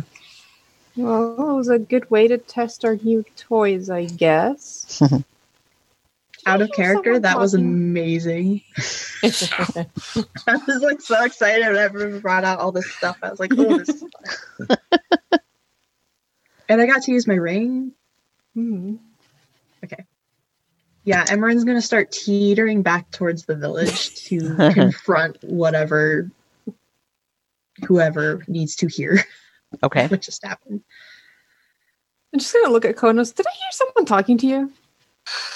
Uh, yeah, you probably if you did, yeah, you probably did. if you did yes you probably did I'm not gonna try to deny it. I don't want that thing. I, I, I would deny it, but it would probably yell at me more. So I'm glad my sword What? doesn't talk. what? Uh, did, what did? What all did you hear it? What all did you hear it saying? By the way. something something battle. Okay. okay. Yeah. No, you heard what I heard. What what item is talking to you? What is speaking? The trident? Uh, I think so. Yeah. It's a very angry weapon. Yeah. It seems to. Um. Well, it seems to want to mix, like mixing it up with things. So, um, yeah, I'll be. I guess we'll. I guess I'll be try to be by your side more often when I'm not being scared half to death by giant whatever. Ugh. I I pat Konos on the shoulder. I'm like, I don't blame you for running. It was probably a better idea than charging straight in. Just be careful what it prompts you to get into. Maybe don't listen to it all the time. I'll try to keep that- excuse me what did you say Can I hear it? yeah oh uh, my god. Bolum, Captain Imran, Captain Imran, Bolum. captain Bolum? Yes. But And I will. the captain is telling you not to listen to me Huh. I'm going to revert it back to a trident for the time being. I'm gonna rub my head like I When hit you- it a little when you too d- hard. when you revert it back, it goes, ah, thank you. It's always a little creepy to be in that form. I don't know Yeah. if I can handle goats and weapons talking to us. I'm just going to start talking next. First it's goats, now it's weapons. oh my god. Everything's sentient. Our boat's gonna start talking to us next. That would be awesome. We, imagine if we can awa- imagine if we can awaken our boat. Yes. That would be kind of cool. like the the the dragon boat in Wind Waker. Yeah, that was thinking the same thing. Yeah. Fred. okay. We're meambling back to the. I don't know if that's a word. Mhm. Yeah, as we're walking back, I'm like, yeah, I wasn't sure if the sword was actually going to start dancing, but I had to try, and I'm. It's uh, interesting that it did. Also, I'm don't know if I like the implications of it actually working. That's a It's pretty useful trick. for sure. Yes, useful. Well, maybe we should try playing around with some of those other other items we we acquired and see what all those can do when we have time. Now I'm afraid they're gonna start talking to us. they might. It's very possible. You know how loud it's gonna be on our ship with all these things that won't shut up. I wouldn't really recommend doing any of this on the ship because if a giant whale pops out of a metal rod, we're kind of screwed. Yeah. So you make your way back to the Haka village, and um, they are. You start to see them as you get, you know, when you get to where you're probably 10 or 15 minutes walking distance, uh, maybe closer than that, maybe five or six minutes walking distance to the village. You see them and they're sitting in the tall trees and they're kind of they're sort of watching uh and as you start to approach they all they jump down or climb down from their from their perches and and uh and they they bow to you. Oh, jeez. and uh, Oh, and they and they put their hands up like this. And then uh Stet comes out and he says uh the scouts have told us of the battle we are indebted already. What were those things? And there's those what are have been in control of your breeding pits. maybe. We're not we don't he sort of looks over to the side and jubo comes back. He says hail. Uh, we think those things came from our temple. That's that's our breeding area. We have a temple with an incubation pool. And that's that's what we've been meeting when we go there. And so we haven't been able to use it for two generations. So there are more of them back in the temple. They take many forms. We we we they come silently and they they attack and then they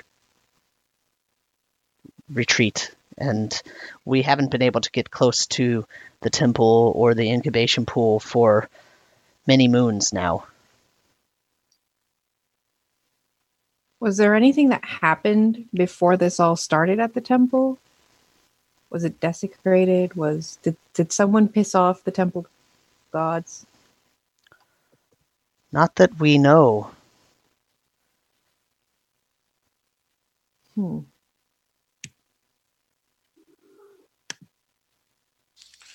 Well, we, well, we learned that they don't like cold very much. I was gonna say there's a couple things I would like to run, a few tests, but I'm in very poor condition right now. So I feel like we all deserve a little bit of a rest and then maybe we'll go investigate this temple tomorrow. Would you be able to lead us there once we're recovered? yes i can guide you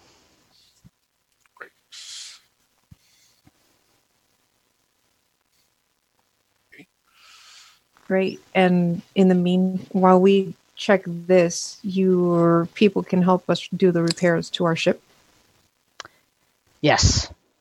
Tomorrow they will start. Excellent.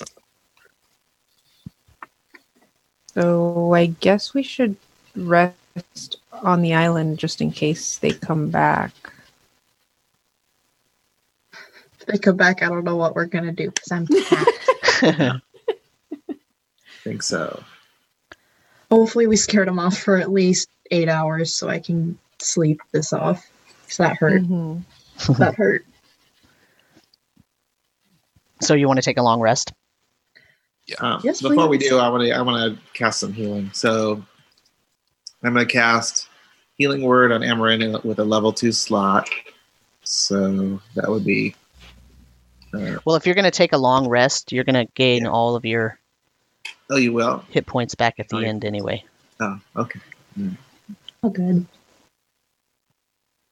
Uh, might might be worth doing just on the off chance that something were to happen. Yeah, because I, I want to go talk to the crew happen. for a half a second to make sure everything's kosher there. But it's up to you. I'll cast. I- so I can offer to. How far is the ship from the uh, beach? Uh, it's about a mile offshore. It's pretty far. That's quite a swim. Yeah, you you rode in uh, very pretty far. so Yeah. two d four Yeah, plus. okay. Never mind then. I was gonna be like, I can message them. That's 120 feet. Not quite. Hello? No, Hello. doesn't reach. So you get back nine points. That's amazing. Not dying. I have I have 18 back, so I'm I'm I'm decent. okay. So the rest of us, who's going with Imran back to the ship? Isn't most of our crew here? Yeah, you only left Mm. five five people on the ship. Yeah. I was gonna just run around, make sure everything was okay. We're gonna stay another day. They're gonna start repairs tomorrow. Make sure I'm gonna task them with taking food back to the other people on the ship so that we don't have to do it. But at least they get the benefits of whatever after our terrible experience in uh, nasty weather. we don't want a mutiny. Not right now. Mhm. So that's that's the short and long of it. And then then At least, at least now they've seen us fight even more monsters. right. We can tell them we fought a dinosaur and it wouldn't be a lie. Yeah, I mean your your crew basically, you know, some members of your crew saw basically the whole thing. They might not have seen details from the Yeah. the jungly part of the fight, but they saw sure enough. Some of them saw the haka going up into trees and were like, "Yeah, sure, we'll do that." right. Wherever, wherever's safe. yeah. Okay, so you take a long rest. Yeah. And Okay. one last thing before I do, Yep. like right before I go to sleep, um, I'm writing all of this in my journal, and then I'm gonna send a prayer to Goras and say, just keep her safe for a little bit longer, then go to sleep. Okay. Anyone else doing anything of any consequence? I'd like to talk to either Stet or Jubo or any of the Haka elders, and I would like to ask them would would Konos know about the Great Coral that they believe in? Uh, so do you want to request an audience with the chief or the elder, or do you just want to talk to Jubo instead? We'll start with Jubo. Okay. Let's say, you know, I've I've I've heard strange stories of uh, that, you all um, worship something called a called the Great Coral. I was wanting to see if I could learn. You could tell me more of that. I'm very curious. We uh, worship the great Sea Father. He is the great, the great shell, the great Father. He gives birth to all, including treasures and riches and life. The The great coral is our homeland. That is where we go to after we have finished our time on this mortal common plateau. Oh, so I gesture back to Laura. So, so that is beyond here then. Well, yes and no. I, I, young, uh, Haka that have not pledged that their life is ending do not know where the great coral is. But when we get the sign, then we know and we can go there. It is not possible to go there and come back. I see. I I thought I wanted to try to go to this place, but I think it's maybe somewhere else I'm looking for. Ah, you think our great coral is not a place? Perhaps my language is not sufficient to understand what you mean.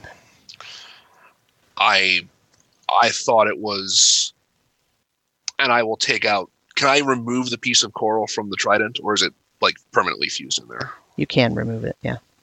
I'll briefly take it out and say, my curiosity comes from this, and I'll show it to him. I found this diving many months ago, and it seems to be, it almost seems to be like a living piece of something larger. So I thought that this might be a piece of, maybe be a piece of the great coral, but I'm, I'm not sure based on, on on what you're what you've been saying to me. He's immediately like mesmerized by that piece of coral. And he says, Yes. Yes. That is from the great sea father. Oh dear. That that you will see when we go to the temple. The temple of Bakal. You will see. You will see more of that. That is that is the great gift of the sea father. That is our homeland. That. Where did you get that? No one comes back from the homeland, and only our wise mystics can get access to the great coral. Well, I found I found this piece in the hold of the in the in within a wrecked ship several months ago that was that had sunk below the waves. I'll tell them where I found it, um, like where that where I found the ship. I said I, I this is the only this is the only piece of its kind that I've that I've ever seen so far. But like I said, it seems to want to return or go back to it. So I've sort of been, I've sort of been shepherding it with me. He sort of he grabs he grabs your arm, Hmm. like on your wrist, like, and he says, "Come, come, you must you must tell the chief this. The Haka must know. The prophecy says." The prophecy says the coral will be united. of course. Where's everyone else when this is happening? I was, I'm in my quarters. We're gonna take a trip to the afterlife, y'all. oh, this is oh, this isn't good. this throws off my plan. Way off course. All right. Way It's off. probably just winding down for the night and just you Yeah. know, I've nowhere around. I'm probably passed mm-hmm. out at this point, quite honestly. yeah. I took a beating. Axley, are you hanging out with the Haka, or are you in your in your Yeah, I'm gonna, get some more, I'm gonna get some more Haka wine and just relax. Okay. Uh, so Konos, uh, do you go with Jubo to the? I do. Okay. Uh, as Very he excited. he walks up uh, the main to the main hut, you know, the the first building that you went into where you all had the feast, and the two guards there put their spears down again, and he he says something to them. He's he's he's obviously rushing through it. He's speaking very very quickly, and they're not they're they're just sort of looking at him and and uh, and they they say something back to him very sort of slowly and almost condescendingly. You can tell. Um, and he he's getting more and more agitated and and and irritated and his voice is rising uh, more and more as he tries to explain things to them and go ahead I was gonna say I will just I, I'll just kind of hold up the hold up the piece of coral um, and show it to the show it to the two guards and said he you know, Jubo has asked me to bring this to your chieftain. May we please pass? Uh, uh, the one the one guard uh, taps on the door three times, and uh, someone comes and answers the door, and they have a little exchange, and then the a couple minutes later, the translator comes out. She comes out of a side door and she comes around to the front, and she says, "What is what is this? I am understanding you're bringing a gift to the chief." Well, it, this Jubo Jubo mentioned that the chieftain would be would be in, very interested in seeing this. It's something I've found several months ago, and he told me that I might find answers about it on your island. Um, you wish to speak to the chief right now. If it is not too late, or if it's not a bad time. Come in. And she nods at the guards and they move their spears and let you into the room. When you enter the room, it's no longer decorated like a um, like a big feast hall. It's actually it there's a it's set up kind of like a house. It has a small space where it's obvious that there's a writing table. There's a a sort of a small fire.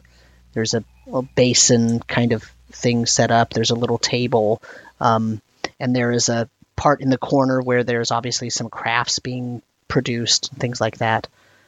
Um, and a few minutes later, the the translator comes out and and the the chief comes out after her. What is this that uh, you would like me to say to the chief? Please tell him that I have I have in my possession a piece of a piece of coral that I would like to know more about. Jubo said that you would want to see this and you could perhaps tell me more. And I'll still holding it in my hand will kind of show it. Just show Yeah. it to him. Uh, Jubo speaks directly to the chief and says something in Haka. And um, the chief, so you could tell the chief is sort of looking at the coral as well. And um, the translator says something to the chief. And they have a slight, the short exchange. And she says, um, it does look like a piece of the great coral. We we have access to a small amount of the great coral from our ancestors, and most of it has been used to produce ceremonial items for the temple. But we've lost access to all of them because we haven't been able to get into the temple. But there is a prophecy that says the great Sea Father will reunite and make whole the great coral. We are puzzled at how you have found a piece of the great coral. We are afraid that the events in the world have made us fare worse than even we thought. If the great if the great sea father, if the great coral is if the great sea father cannot reunite the great coral, if if if our ancestral homeland has been broken up into too many pieces, we are not sure how the prophecy will be attained. What does this prophecy ultimately say will happen? there are many things that are in the prophecies that we do not understand, but the way that our interpretation has been until now is that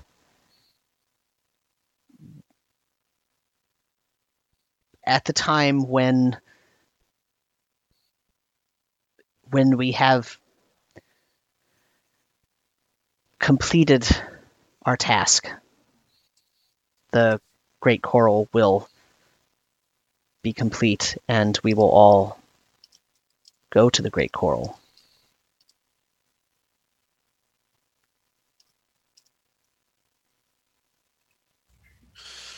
Well, I don't know.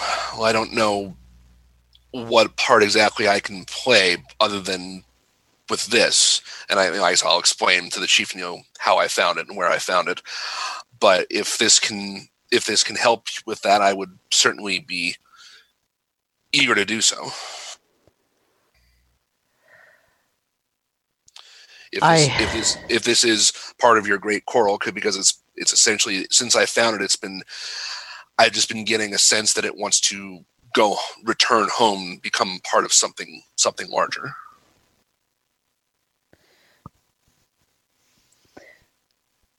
The chief says the, the chief says something to the to the translator, and um, the translator uh, basically says um, the chief wants to wants to meditate on this.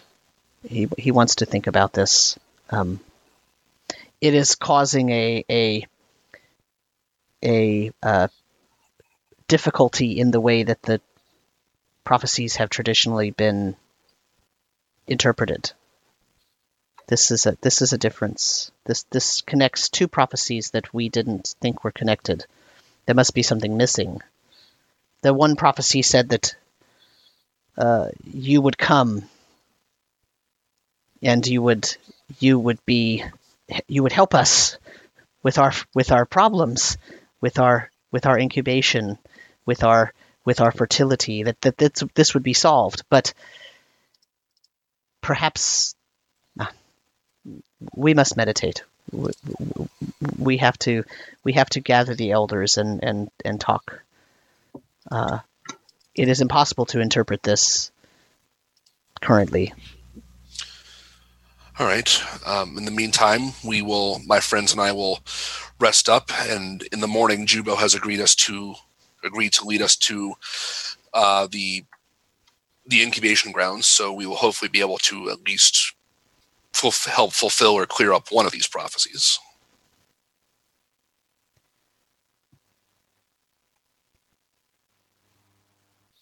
The chief nods. He doesn't really say anything.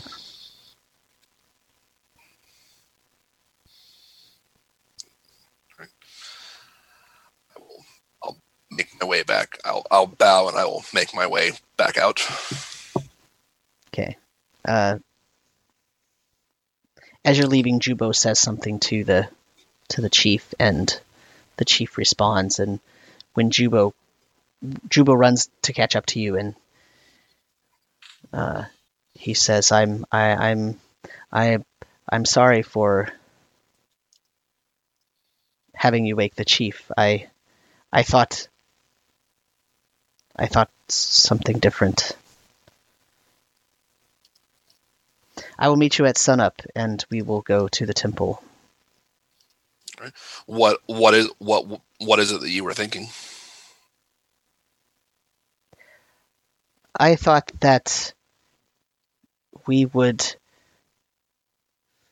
this this piece might go to the temple and be reunited with the altars that we have in the temple, and and perhaps it could restore our incubation, but that is not what the Haka thinks. Well, we'll see what things are like when we get there tomorrow. We'll see what can be done. He nods. I'll go rejoin the others and rest. Okay. All right. So your long rest passes without incident. I mean, pirates can't follow us if we're like in the afterlife, right? Dead pirates. Uh, yeah, that's that's true. Um. So Oh, that's What was that? I only got one charge. I only got one charge on my ring today. Ah, I only have two charges, so I can't cast anything big. That's a bummer. that is a bummer. Um, so anything you want to do before you go to the temple? Um, I need to prepare my skills, but I don't think anything else.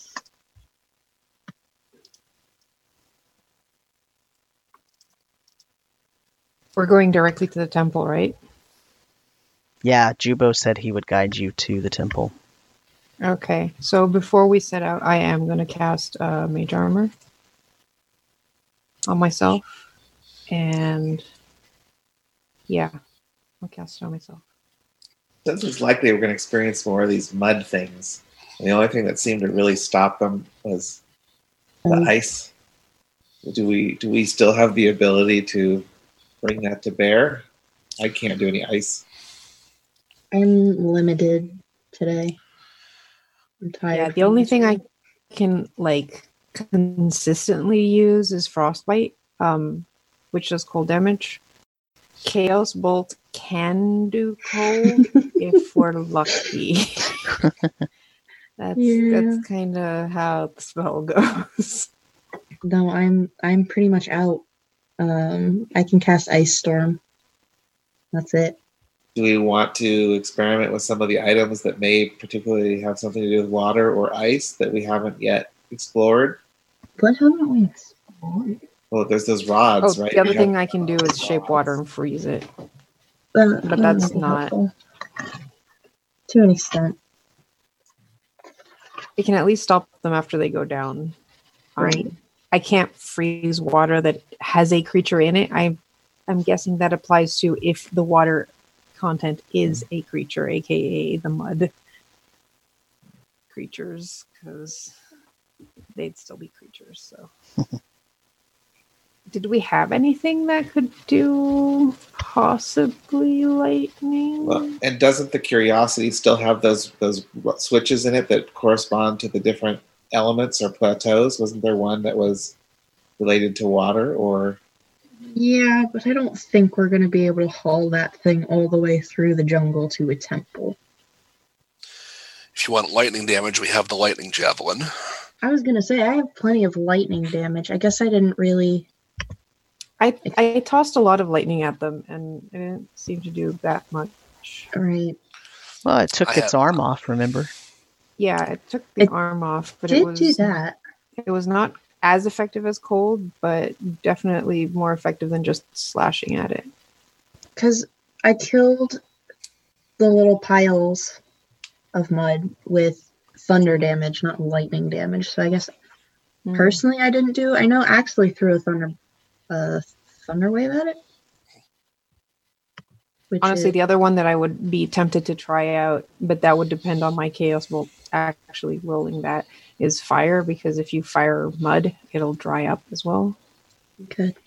I mean, I, we really haven't experimented enough. We haven't had enough encounters with these things to really know what works. We just kind of mm-hmm. banked on the ice things. That's what we knew worked. Yeah.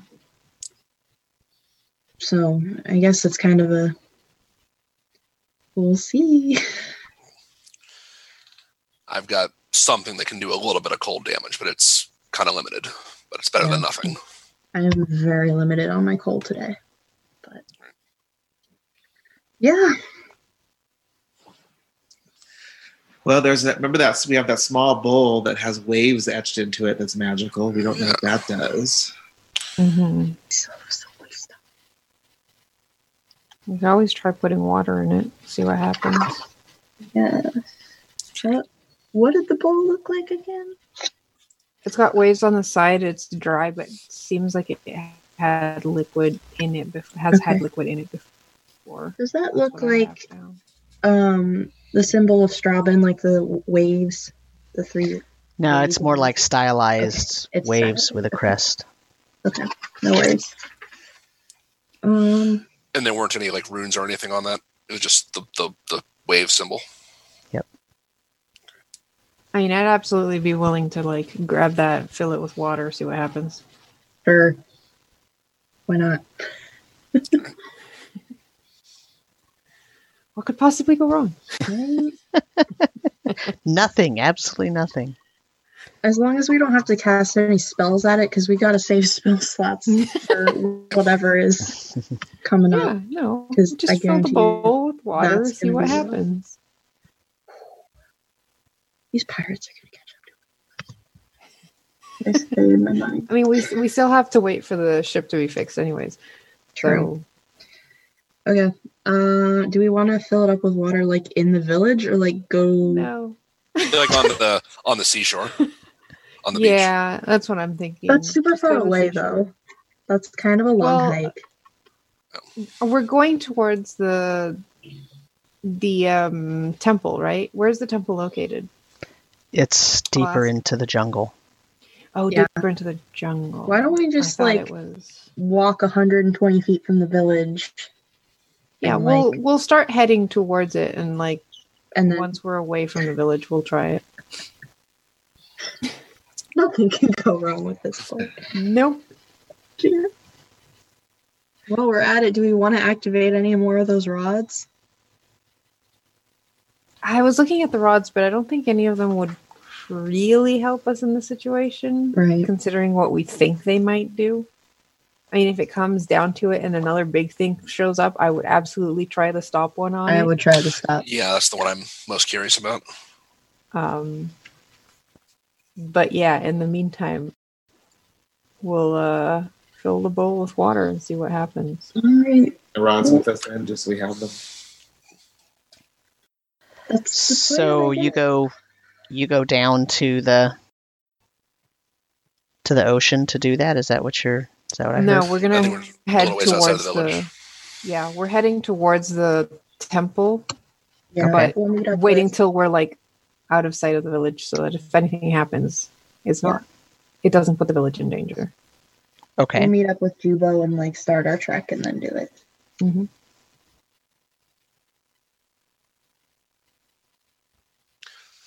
How long? How how much time would it will it take to get from the from the village to the temple? Um, Jubo says that uh, if you go really fast, you can get there in 40 minutes. Uh oh. Okay, so it's gonna take us like an hour At and a least half. an hour. Going. Have you seen these stubby legs? They don't go fast. Um, so uh, when you fill that bowl with water, what where are you getting the water to fill it with? I always have a, a, a water canteen with me, a water skin. So it's fresh water, not salt. Okay. water. Actually, yeah. I might actually have both because I like having water for my. Uh, could I have like two water skins? Sure. Okay, so I'll try it with the salt water first because that's the one I use for my shape water. Okay. So when you when you fill the bowl with water, uh, as you fill it, the the waves that are sort of etched on the inside, they start actually like moving, like like they're animated almost. And as you fill it up, a word forms in the bottom of the bowl. And the word No. is servant. Servant. I'm like watching over your shoulder. I'll say Somewhere. it out loud. Who said it out loud? I, Marcel. I'm holding the bowl with the water. And who said it? I do. Okay. Uh, as you finish saying the word, the water comes out of the bowl and it grows as it comes out and it splashes onto the ground and it's in the form of a big wave with a crest. and it's sitting in front of you. Hey, we got a water servant. That's could be helpful. Wonder what it can do. Tell it to do something. Like what? Uh, pick up that branch. Okay, I'll tell it to go pick up the branch. Um, it mm, sort of flows over to wherever the branch was that was on the ground, and it flows the branch up into the middle of it, and now the, mi- the branch is floating. Fascinating. How long do you think it stays up? I have no idea. I guess we're gonna find out. We'll have it accompany us to the. We're all still like a half an hour away from the temple. Tell it to carry Axley. Hey, hey, hey.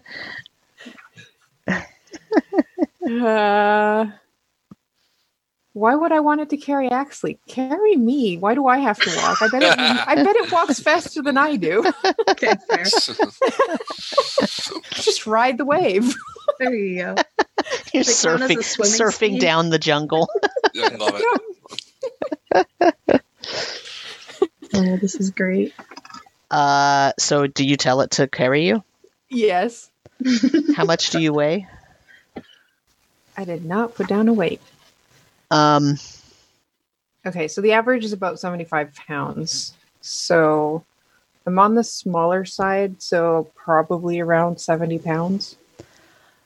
uh, it could probably hold you up if you sat on the top of it. Cool. I'll do that. Okay. Marcel is now sitting on top of the wave.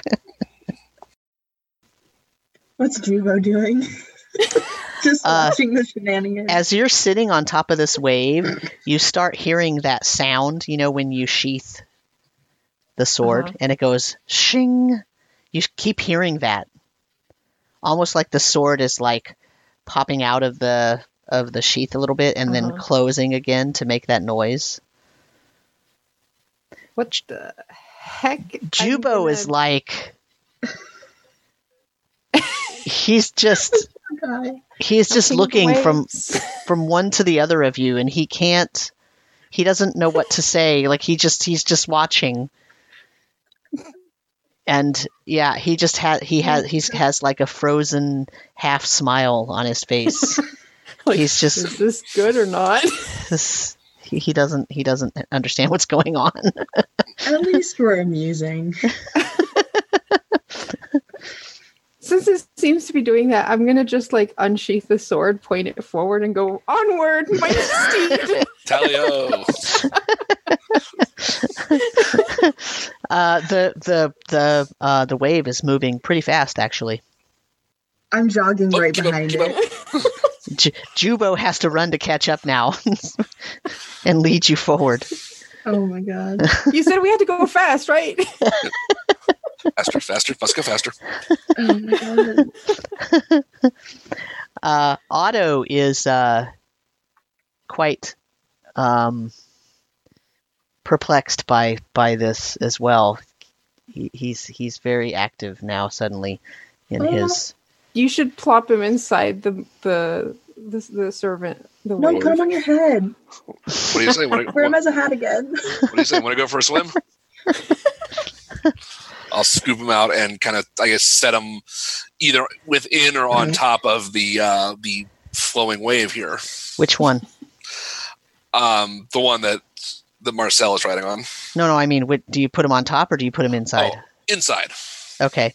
Uh, you you sort of put him as you're getting close. He just jumps into it, and he's now swimming. He's like doing a little swimming octopus ballet, like in the water. now, one thing I forgot about the sword is that it shines. yes. So we have a shining sword going forward. cool. Yes. Not attractive at all. Uh, so he leads you.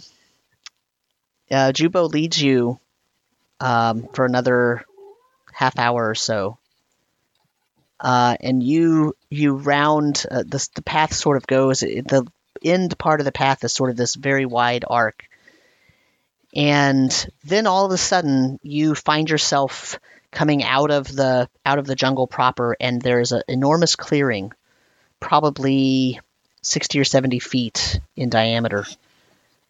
Um, and you see on the other side of the clearing there is a, a, a temple facade that is laying in ruins.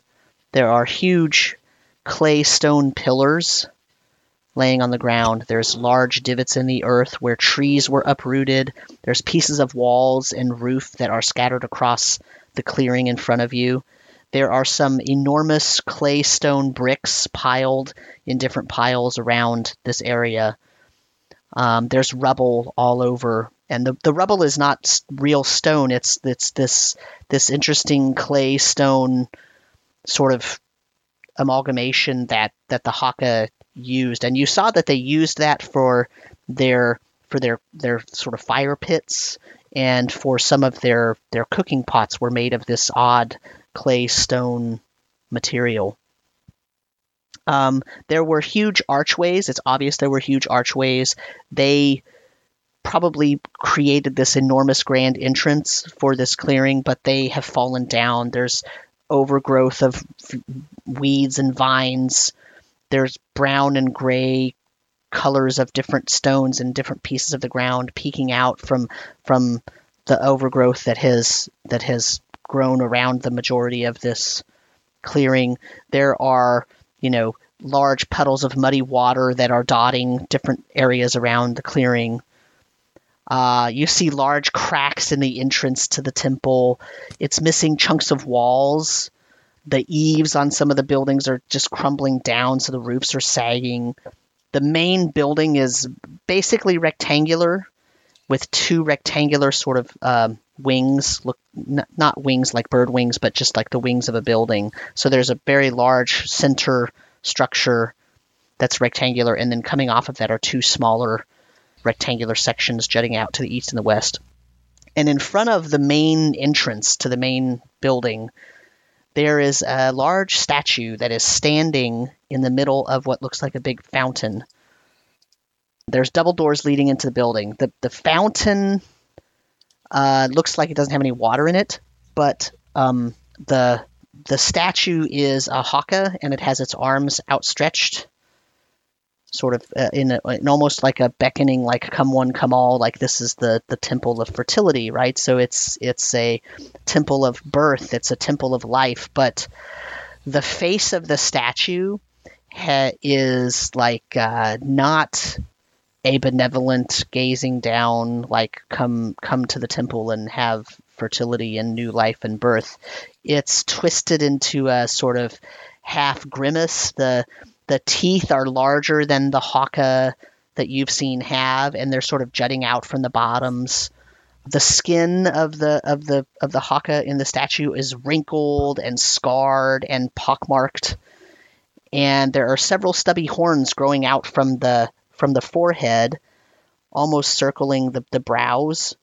There's also some horns growing from the neck and from the top of the head. Little, little short, stubby horns, but horns nonetheless. Um, and there is a, a long tail coming out of this haka, and it's wrapping around the legs, and it ends in a huge spike.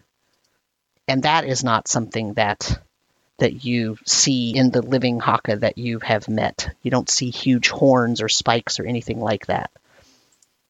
Taking a look at the statue with these differences on it, um, does it look like it's something that does this look like this is the way the statue was naturally made, or does it look like it's been defaced somehow with these Um. Right now, you're 60 feet across the clearing from it, so you might have to get closer if you want to look for those kinds of details. Okay. Um, yeah, I'll move closer, and as I go, I'm going to cast Armor of Agathys on myself. Okay. I'm doing a visual sweep and Okay. audio sweep. Okay. I'm gonna roll a perception check. I would love to. That's not good. That's a seven. Uh, you hear what sounds like someone weeping next to you. Next to me? Yeah. If you turn, you see Jubo. And he's visibly like he has tears coming out of his eyes. Yeah, turn back to him. Uh, you okay? He shakes his head no. What's got you upset? He says it's destroyed. Look.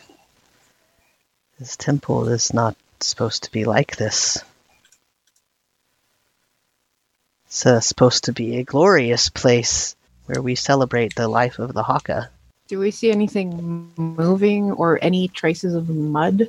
Um, other than muddy pools of water, you don't see anything moving or any traces of mud.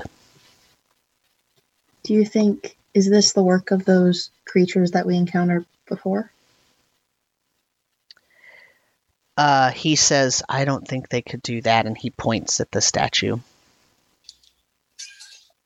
So that wasn't that way beforehand. When's the last time you were here? Hmm, me personally, it's been a while, but every week we try to come and see if we can enter the temple again, and we've been rebuffed by creatures regularly. I have not been myself in two months. They didn't tell me it was this bad. So It two months ago, this wasn't like this. The temple was old, but the statue was normal and the the arches were up. It wasn't this destroyed. So whatever's happening in there is getting worse very quickly suddenly. I fear. What about the attacks of the mud people? Are those happening more often? No. I don't I don't think so. Okay. Well, it looks like we're going to have to enter the temple to see what's going on in there.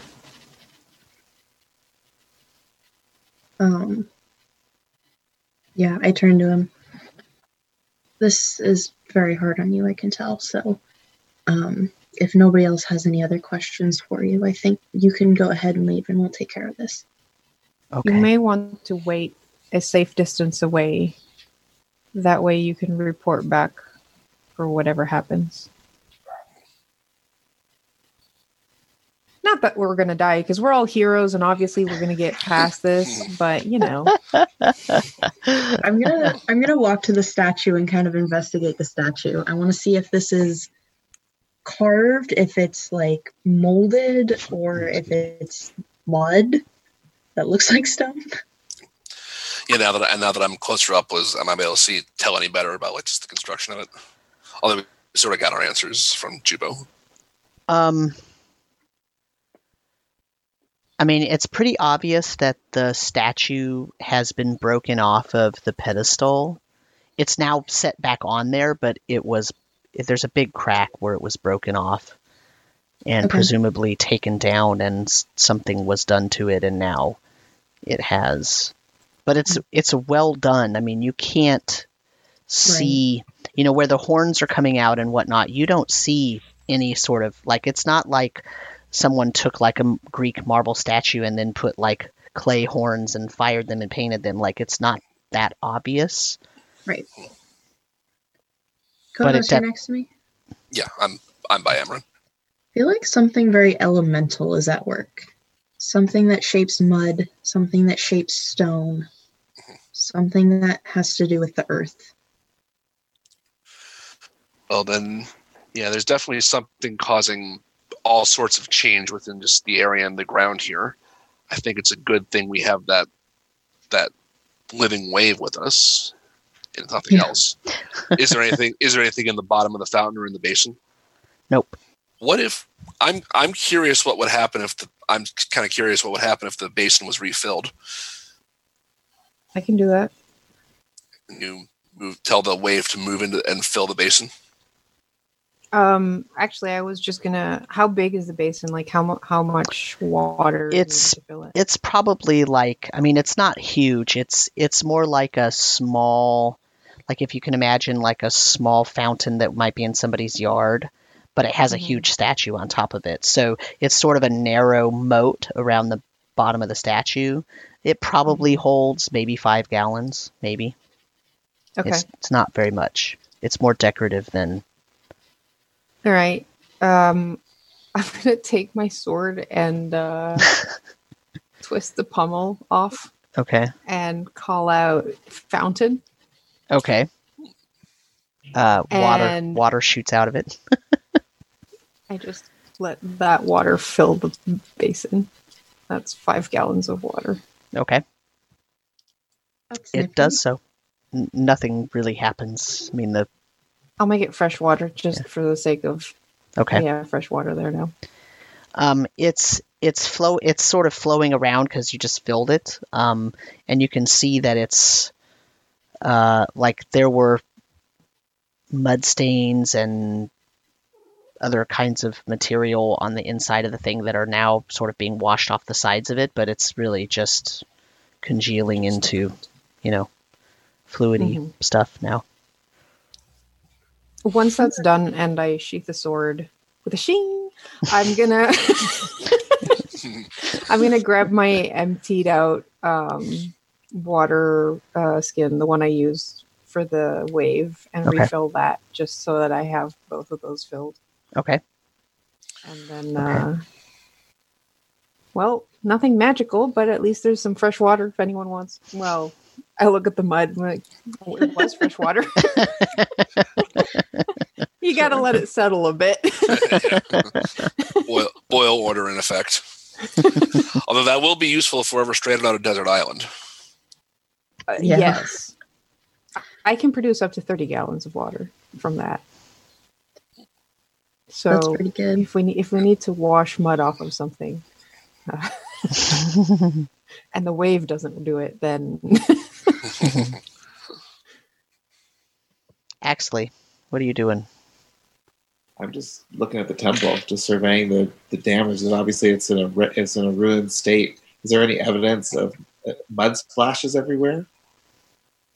It looks like mud was responsible for tearing the bricks. Um, so the main building is in better shape than the two sort of wings that come off of it. Uh, there's there's actually a hole in the eastern building that in the wall that's big enough for you know like a dwarf to fit through.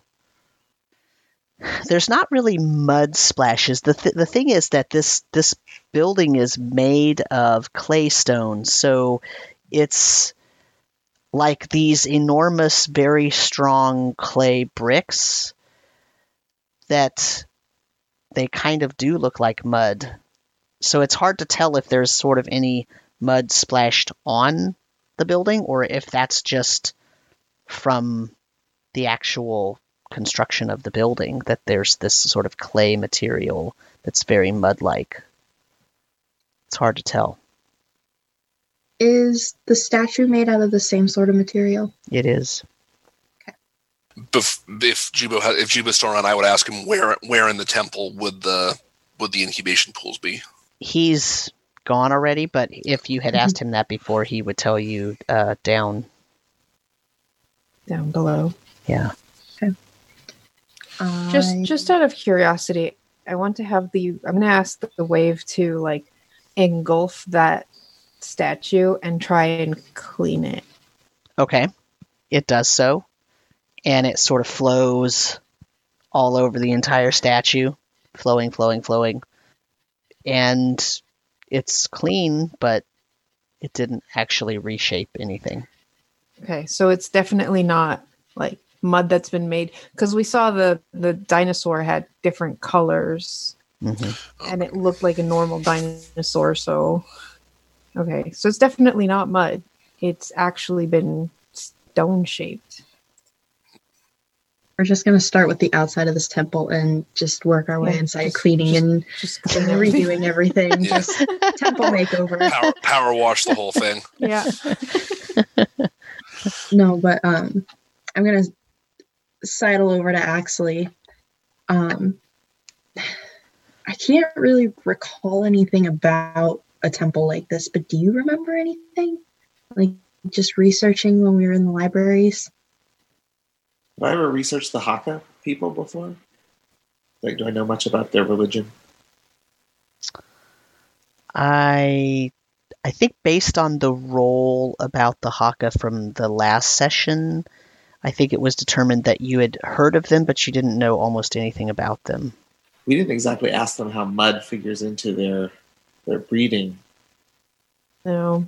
because aren't they they call don't they call themselves the tribe of the mud the mud feet or something? Um, Yeah, this is the, the they introduced themselves as the Mud Swimmer Mud Swimmer Clan. clan. That's, what- Mm. Right. Um, that's kind of interesting that these mud creatures are now. Yeah. right. Spawning on their own, yeah. And all I we know think- is that they use them. Sorry, go ahead. I do think everyone's on the right track with this might be something elemental earth based. I just had a terrifying idea. Um, let's like what if there's a portal to the um the, the earth plane in there? Oh no.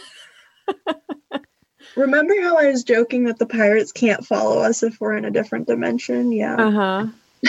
Yeah. So it's gonna come back to bite me. yeah. So I, I, I, will. I don't think. Go ahead. Uh, everybody, roll me a uh, his, a history check. Uh oh. The DC is fifteen. there is no way I can hit that because I rolled a three. F- 15. Ooh, I got a 15. five. Do I get an advantage die on this because of this normal history? Uh, this is from your memory, so yes, I'll give you advantage. Okay. Because of your thing. Uh, What'd you get? Seventeen. I rolled a seventeen. And Konos got a fifteen. I got a 15. And Marcel and Imran did not. Nope. Okay. I got a four total. Got a five total. I got a total of nineteen. Konos and Axley, you remember as you're standing here looking at all of this and thinking of mud puddles and fighting mud creatures, you remember that when you were questioning Lucanius on the beach, the very or on the island, the very first time that you were questioning him, Konos had to Konos had to talk to him with with with his mind, right? Because Mhm. Lucanius couldn't really express very much vocally. But when you showed him something, what did he say to you? He said, "I've just, I've just found this." Yeah, he said, "Seek the Howling Gate in the City of Mud." I believe. is what he said. Oh, I might, no. I'm, I might be paraphrasing, but that's that's the gist of it. Wait, wait, He wait, said wait. he said I palace palace of mud. The palace, Palace of of Mud. Mud. Of mud. Yeah. Palace of Mud. Okay. Oh no. Well, this I think this qualifies for sure. Oh Seek, no. seek the I'm to howling gate in the palace of mud. Oh Yeah. boy. Oh is no. is is my coral picking giving any weird vibes uh, in this as we're standing outside here? Uh, did you put it back in the trident, or is it still in your uh, separate from the trident? I would have put it back, but I guess I can take it off. It seems since I, if I can take it off and put it on at will, I, I will just I take it off and just hold it in my hand and just see if anything kind of registers in the area. I mean, if you put it back in the trident, the whole trident takes on that, you know, that hue and everything. So, Okay. um, it's not really doing anything. I mean, it's, yeah, it's nothing so far. Okay. Then I'll then I'll slot it back in. Okay. The other thing I'd try before we move in is casting detect magic and see if there's anything just out here that's registering. Oh boy. Uh, outside. Way of uh, distract you. God, we all probably ping really magical now. Oh yeah, oh yeah, yeah. Yeah. We're all just Um, Christmas trees at this point. Yep. outside other than other than all of your companions you don't really get any sense of anything Well, if reg- regardless of anything else, the just the outside area seems seems clear of of anything that could be immediately harmful. Also, now I've you got me going through all of my old notes. Um, the writing we found on the wall in the uh, like trap door on that island. Um, there's like different elements to it. Through the brimstone, through the fire, through the glacier, through the ice, through the dirt, and through the stone. and then through the still and through the gale. So this is probably through the dirt and through the stone. I also like really tried to figure this thing out. Oh, nice. I like color coded it and everything. I found a couple things, but nothing really important. Cool. You had me obsessed on that for probably a good four weeks. but okay. Yeah, I'm gonna start walking towards the entrance. Yeah. I'm actually Same. I'm gonna have the wave precede us in. Oh, that's smart. How big is the wave? Like It's probably six feet tall. okay. So it, it occupies it's like a medium creature. Yeah. Okay. Yeah. So I'll have I'll have it go in first. Just uh lead the way. Okay. We'll follow behind it. Um, it seems to open the doors pretty easily. The, the the two the double doors that are in the front, they they swing open as as the servant walks through. Great. But the doors open automatically. No, I mean it pushes them Oh, open, but they but there, open. it doesn't it doesn't seem that it it that the doors offered really any resistance. Okay. I'm keeping a sharp eye on anything that makes a noise, anything that moves. and I have Um, one hand on my mace, one hand on my pendant. So uh, there's a 10 foot wide walkway that leads you into a large rectangular room. There are four massive pillars, floor to ceiling, and they're carved with uh, haka faces. They're supporting uh, this all the entire ceiling. There is a rectangular dais on the far side of the room in front of a heavy curtain. The curtain hangs across the entire length of the south wall, and it's in alternating strips of blue and purple. There is a coral altar on top of the dais, and it's decorated with symbols similar to sort of what you saw on the Haka Chieftain. Remember, he had sort of what I likened to um, like henna tattoo kind of things on him on his skin, and it was a, a lot of Haka words and, and sayings and different things. There are wall sconces holding uh, torches set into the north, east, and west walls. They're six feet apart. Every other one is lit, giving the room a bright glow. In between the sconces on the east and west walls are tapestries that are obviously very old and worn, and they have, you know, the edges are sort of moth eaten and whatnot. Um, but it shows scenes of Haka living their lives, playing music on the beach, painting, hunting, hosting great feasts. And then there's also scenes showing them depositing their eggs into large basins full of a very viscous fluid. And um, there are doors uh, that you can see in between the tapestries, uh, one on the east wall and one on the west wall, presumably leading to those uh, wings of the building that you saw from the outside. So, in short, humongous room, uh, probably 80 by 50 rectangle, four enormous pillars, a dais with a, cor- uh, a coral altar, tapestries on the side walls, curtains behind the coral altar. I nudge Konos. Yep. Like Oh yeah. I'm already I'm already walking. I'm, I'm halfway towards the coral altar already at this point. Uh, Um, now your coral is like going hot, cold, hot, cold. I'll I'll walk up to the altar and just see if uh um so so I can read all languages. So I'll just, I'll just look at the start by looking at like the the various symbols on there and see if those are legible of any in any sort. One thing you still have ma- detect you you still have ma- detect magic up, right? I do, yeah. I think So it is goes that set- giving him any extra information? Um, not really. So There's the almo- altar's not picking magic. Yeah, Neither are the torches. Right. Who the just heck keeps those up? someone who's probably still here. We should be we should be quiet. Bit late for that. I point at the wave. Yeah, yeah. Well, The unfortunate thing with that is stealth goes out the window. yeah. I'm gonna start just kind of walking the perimeter, looking at the tapestries, looking at the uh, pillars. Uh, you said they're carved, same material as the statue outside. They are, and they have haka faces in them. So it's kind of weird because the pillars are not smooth, right? They have like the snouts of the haka coming out of them because it's carved, but not not their bodies, just heads.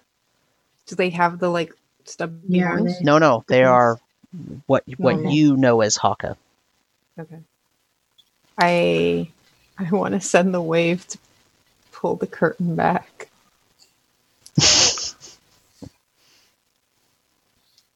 the one behind the altar or just the one of the tapestries? Yeah, behind the altar. Okay. If anything's hiding behind there, I want to know. uh, so you're going to tell it to do that? Yeah. Okay. Uh, it goes and it pulls the curtains. Uh, it goes in the middle, right behind the altar, and it tries to pull the curtains to the side. It's having trouble because the curtains are hung on individual rods. Like there's like five feet, five or six feet on individual rods. That's how they got it to be purple and blue because it's different curtains. Oh. So it's a bunch of little curtains. Here. Right, but as he ones, but as as the servant pulls them aside, you see there is writing on the wall behind, Huh. But it's it's having a hard time like getting the curtain to Yeah. because it flows and it's and it sort of loses its grip, kind of. In a I'm gonna manner go of help it, pull them back. Okay, so you can you you also can't pull them all the way over, but you can kind of move them to the side, and you can see the writing. Um, do I recognize the language? You recognize it as primordial, and you recognize you think some of the words as well. You've seen this before. Oh, I was going no. to say, does this remind us of what we saw in the other temple? Oh no. I did write it all down. Do, can I open my journal and like look and compare? Yep. Same thing. Yep, Exactly. But I literally same. just showed everyone. exactly the same. Drive Oh, me boy. for another four weeks. Oh boy. Oh no. This is a random coincidence. as they're all yeah. Are we- Super random. Curse? I, right. Uh, probably a little both. While they're while they're pushing back the curtains, I'm setting the trident down on the altar. Uh, as you set it down, you hear, "You're not going to leave me here, are you?" No, no, no, just just checking something. Well, pick me up again. This is this is not where I want to be left. I will. I'll pick the trident up I'm just asking. So, out of curiosity, when I set the piece of coral into you, does that do anything or, or no? What do you mean? Do anything? Well, and I'll Makes me pop- feel good. okay. Um, but if I were to pop it off for a second, and I do so, how about now? Well, now I don't feel as good. Okay, I'll I'll I'll, I'll put it back in just a moment, and I'll set the coral on the altar. I don't like where this is going. I love it. Uh, Trial by wa- trial by water here. nothing Right. happens. Oh no, that happens. Okay. Chunk. Ah, As I'm searching through these words, am I seeing any of those uh, House of Adram symbols anywhere? nope, just words. Just words. This is the true path, the one true way. Six one seven four through the brimstone, through the fire. One three five eight. That whole thing. Okay. Does the altar look like it has any kind of drawers or anything that could be opened in it, or is it just like a solid piece of coral? It is a solid piece of coral. I mean, it, it's coral, so it has, you know, nooks and crannies, but none of them. It's not. It's not built into a traditional like solid piece. It you could see the nooks and crannies. It looks more like they took the coral out of the ocean and set it there, and it is a perfect shape for an altar. Okay. They didn't. They didn't manufacture anything into it. In other words. Can I look for any like hidden doors or anything behind the altar? Sure. You want to roll me Would a that investigate? Investigation. Okay. Oh boy, I've been rolling so high today. Um, investigation. That's an eleven. Uh, the only doors that you find in the room are the ones that lead to the east and the west to the other wings. Okay. I have an idea. You would. Uh, you had said there was a hole in the wall back on the outside. Was that on the? You said that was on the eastern side. It was on the eastern. No, that's not going to work. Um, yeah. So, uh, w- he said down. I don't see anything going down in this section. At least not in this section. Uh, I'm I'm really worried about the fact we found the same text from that other. Yeah, I don't like that. Do you still have the lens? Oh yeah, I do. I am not taking that shit out. Yeah, I was gonna say maybe we should. I don't want to give those cultists the, the the ability to look where we Yeah. are right now because that would be really bad. Yeah, I was gonna say make sure that's like super attached to you and like protected. Yeah, I I, I had this like one thought of like, hmm, I wonder what happens if I put that on the altar. Nothing good. No, no, no. Nothing good. Okay, we need to find a way down, I guess. So we need to pick a door. Yep. One of those doors leads to the basement. Half of us go one way, half of us go the other way. No. Always no, we should well. stay together now. Um, my thought is east, just because that's where the hole in the wall was. I'm Okay, good with that. sure. We'll try the east door. Is it? Does the door have like a handle? Is it just like a slab that you like push open, or No, it has a handle. okay? I'll Um, ask the wave to open it for us. Yeah, okay. And take a couple steps back. Uh, the wave opens the door, with no problem. Okay.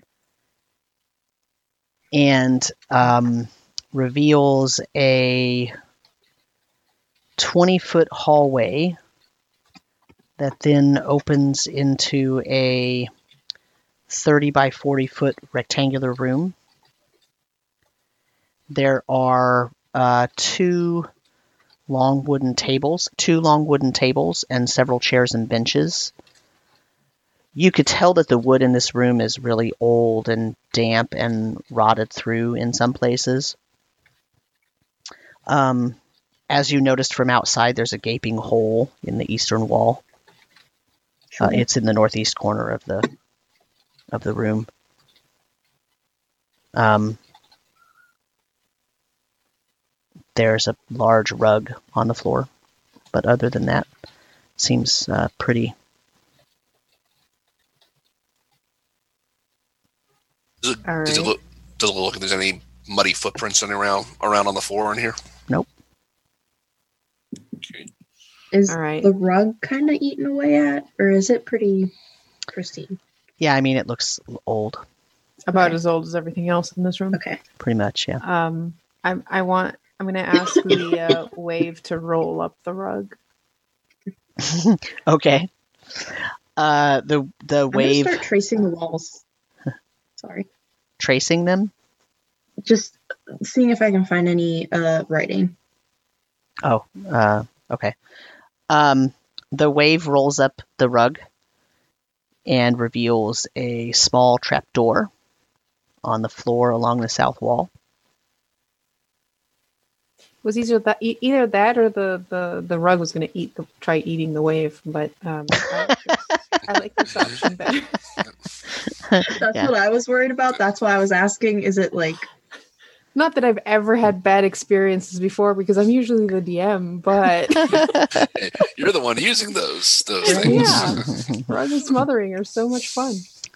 Especially when everyone in the party's like, "Oh my god, does it fly?" And I'm like, mm, "No."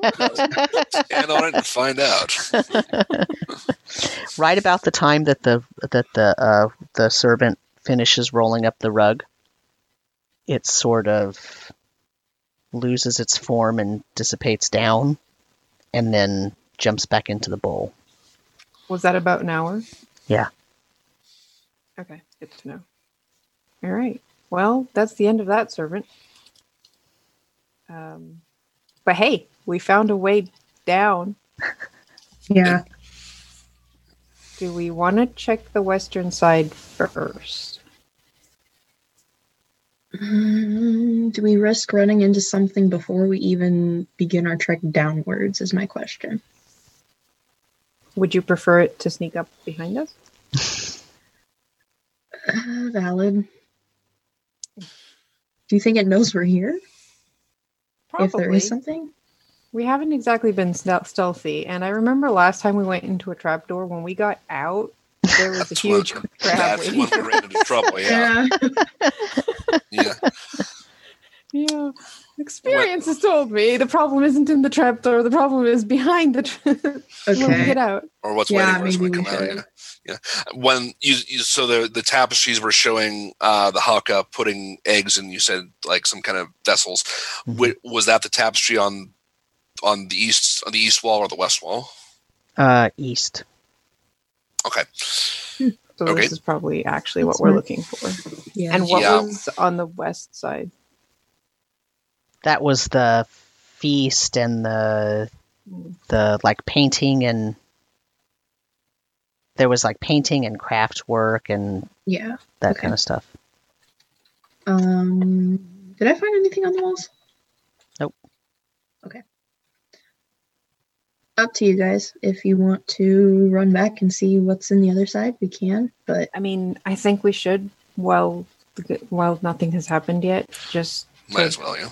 See Yeah. what's there. Might as well take a look. Yeah. Yeah. Actually, what say you? Well, It doesn't make sense that if this is their grand breeding chamber, that's the whole point of the temple. It's hidden in a tiny trapdoor underneath a table and a rug. That's a really good point. Yeah. grand entrance. Yeah, let's look Mm. what's in the other wing. Okay. I mean, it, it as we're walking, I'll just say it kind of makes sense that they would be hidden just because, like, they would need protection. This is probably what they were trying to hide it from, is from people who do mean harm. I mean, yeah, my first reaction was that, and then I'm like, then why put a bunch of tapestries showing what you're doing with the eggs? Um, True. Mm-hmm. but I mean, the room itself had a bunch of just benches and tables, which I could see them using for like feasts, Right. And stuff. So, well, let's see what's on the other Yeah. side. All right, we can go back to the west door. Okay. Someone else is going to have to open it now. Who's going to open it? I got trampled on by a dinosaur, so nose goes. I will. I'll open it. Okay. Uh, This the, doesn't- hmm, go ahead. this, this, this doesn't. If this as an important place like this, with they they come and go all the time. This doesn't strike me as the place would necessarily be trapped. So I'll just try to open the door. Uh, the door opens just fine, and it opens into a 20 foot long hallway, just very similar to what was on the other side. And it leads to a room that is almost exactly the same size as the one on the other side. And this one has a large woolen rug in the middle of the room. There's a rack with a bunch of wooden dowels in it uh, probably five or six feet long, um, on the western wall, and there are um, three large barrels in the southwest corner and two medium-sized barrels in the southeast corner. And otherwise, the room is empty. I'll You, you gotta check underneath the rug now. who wants to who wants to give me a hand with this? Here we go. let's grab this dowels and push it back. Good idea. Excellent. All right, yeah, I'll grab a dowel and just kind of use it to slide slide the rug well Okay. off ways. Uh, the dowel's pretty rotten and kind of gross, actually. It's a little bit moldy. Um, but you can move the rug around, uh, and it doesn't appear that there's anything under it. Are the barrels carved out of stone or made out of wood or They are wooden. Open or closed? Um, the three large ones, two of them are open and one of them is uh, sorry, two of them are closed and one of them is open, and uh, the um, medium ones are both closed. Okay, I'll take a look and see what's in the open one. Okay. Um,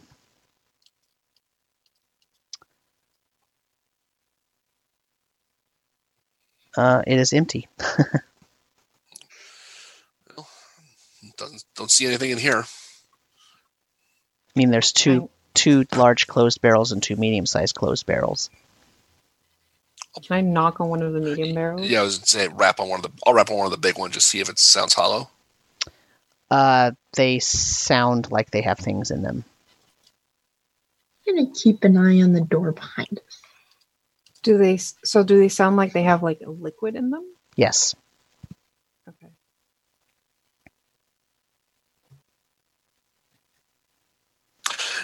Anything that indicate these might be like kegs of kegs of wine or something like that. They're pretty nondescript. There's not even a spigot on them.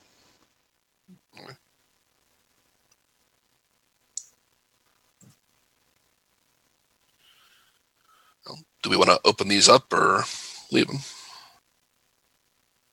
I don't think there's any. What could be useful? It's either. It's nothing we're gonna want to consume. Does the wood look as rotten as the wood in the other room? No.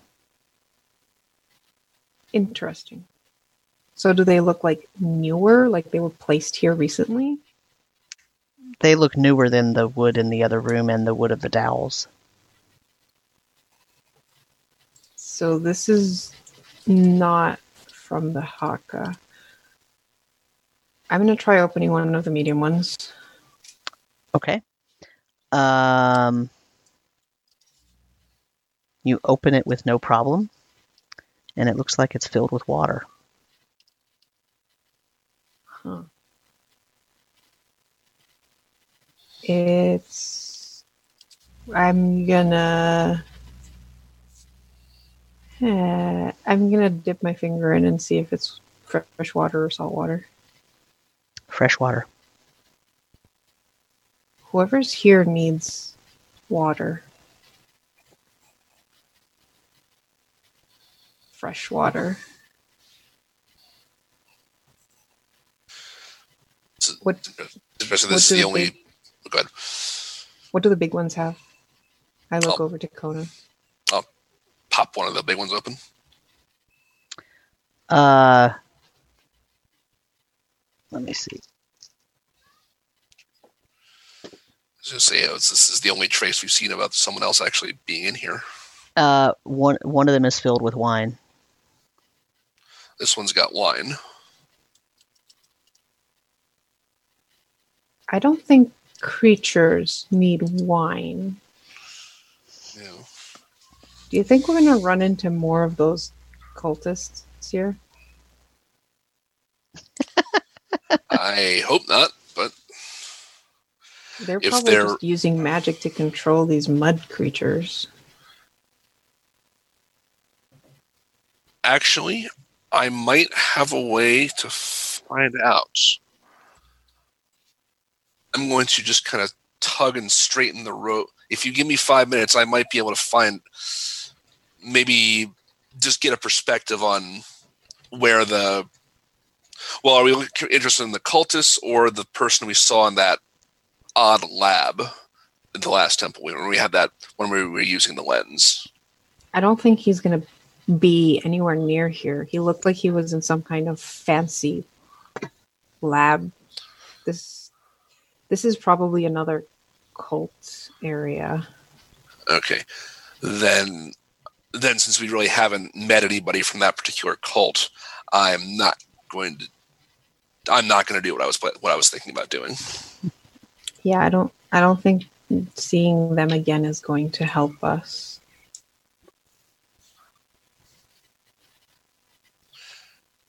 It would potentially let, let me know if they're nearby, but that's about it.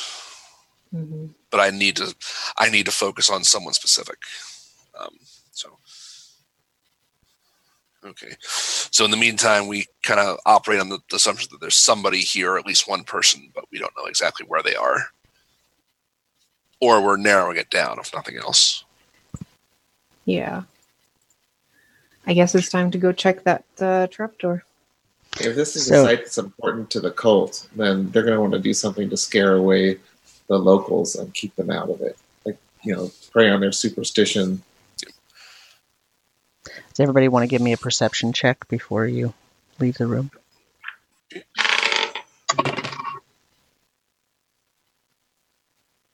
Uh, 17. Marcel's on edge. 21. Five, five. Nine. Uh, as Konos was sort of opening the barrel that had the wine in it, it was sealed pretty well, so he had to kind of manhandle it around. And both Imran and Marcel looked over while he was doing it and noticed that under that barrel, there's another trap door. Oh, Oh, God. Konos. Can push that thing off? Like sure. to one side. Yeah, I'll carefully shove it aside. Try not to spill the- anything. Okay. Um, yep, there's a trap door there. Is it identical to the one in the other room? Like, Yes. Do you think they lead to the same place? That's the one we should go down because it's liable to be the back door, considering if you're going to place something heavy over the top of it, you don't plan on coming up out of it. True.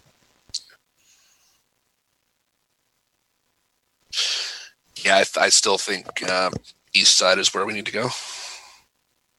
probably.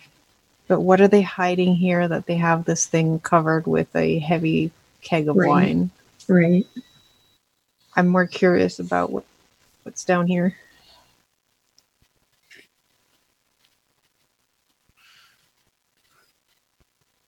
I think we should check it out.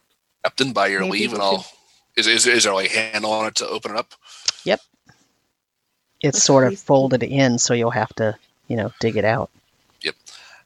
I will. If no one objects, I'll try to lift it up.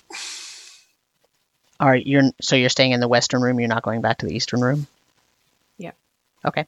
Yep. Uh, it lifts up, and under it you see a uh, basically, you know, five foot wide passage with a rung ladder that leads down Oh, probably probably 10 or 15 maybe 20 feet To end up in a chamber with like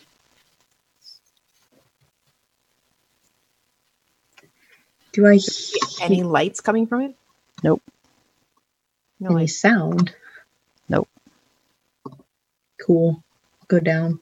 Um, I will send. I will send a dancing light forward to illuminate. the Okay. end. you see that the the ring ladder goes down probably 20 feet and there is a landing and then there's stairs down facing diagonally at a like a 45 degree angle leading back towards the direction of like where the main building would have been Okay.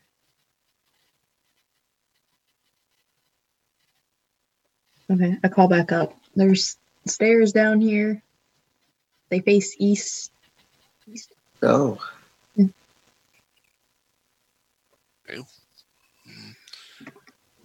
I'll follow you down. I can I can um lights torch size lights they shed dim light in a 10 foot radius. So I'll send one um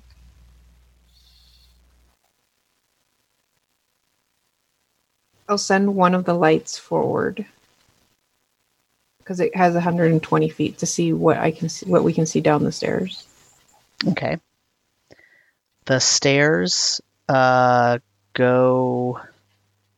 They stay on their diagonal trajectory, and they uh, they look like they are made of that clay stone brick, but it's slick with mud. Oh, good. The ceiling is quite a bit lower. It's only about five feet high. Oh, God. And it looks like there is a curtain at the end of the passageway. Like a thick black curtain. Definitely the backside, probably. I was gonna say, why would the ceiling be so low if the Haka people are so tall? That's a good question. Does this chamber look like it was constructed at the same time as the building above us? Uh, you want to like the tunnel and stairs? You want to roll me a history check? Can I partake? Sure. Good, because I rolled a five. Uh, thirteen. It's really hard to tell because this is so this passageway is so slick and dim and narrow. I mean it like you already pointed out, you're already thinking that this doesn't seem like the passageway to get to an incubation site where they're going to celebrate the birth of the clan. Right. Um, but it doesn't feel newer or older. It just feels different. We also saw that hole that was probably about the same size. On the east. The whole, in the wall. yeah. My thing is, do we keep going and see what's behind that curtain and maybe approach from the back? They won't necessarily be expecting us if it does go to the same chamber. Right. We're kind of assuming that it does. And both, both sides kind of converge to the middle. Yeah. Because if it does, like, and they have something that can, like, mold stone, they might have created this tunnel themselves. Mm. Yeah. Or at least made it smaller so that it's harder to get through. That too. But we have to go. How far down the stairs is the like? How far away from us is the curtain? The um, the diagonal stairway is about sixty feet long, Mhm. and then there's a curtain.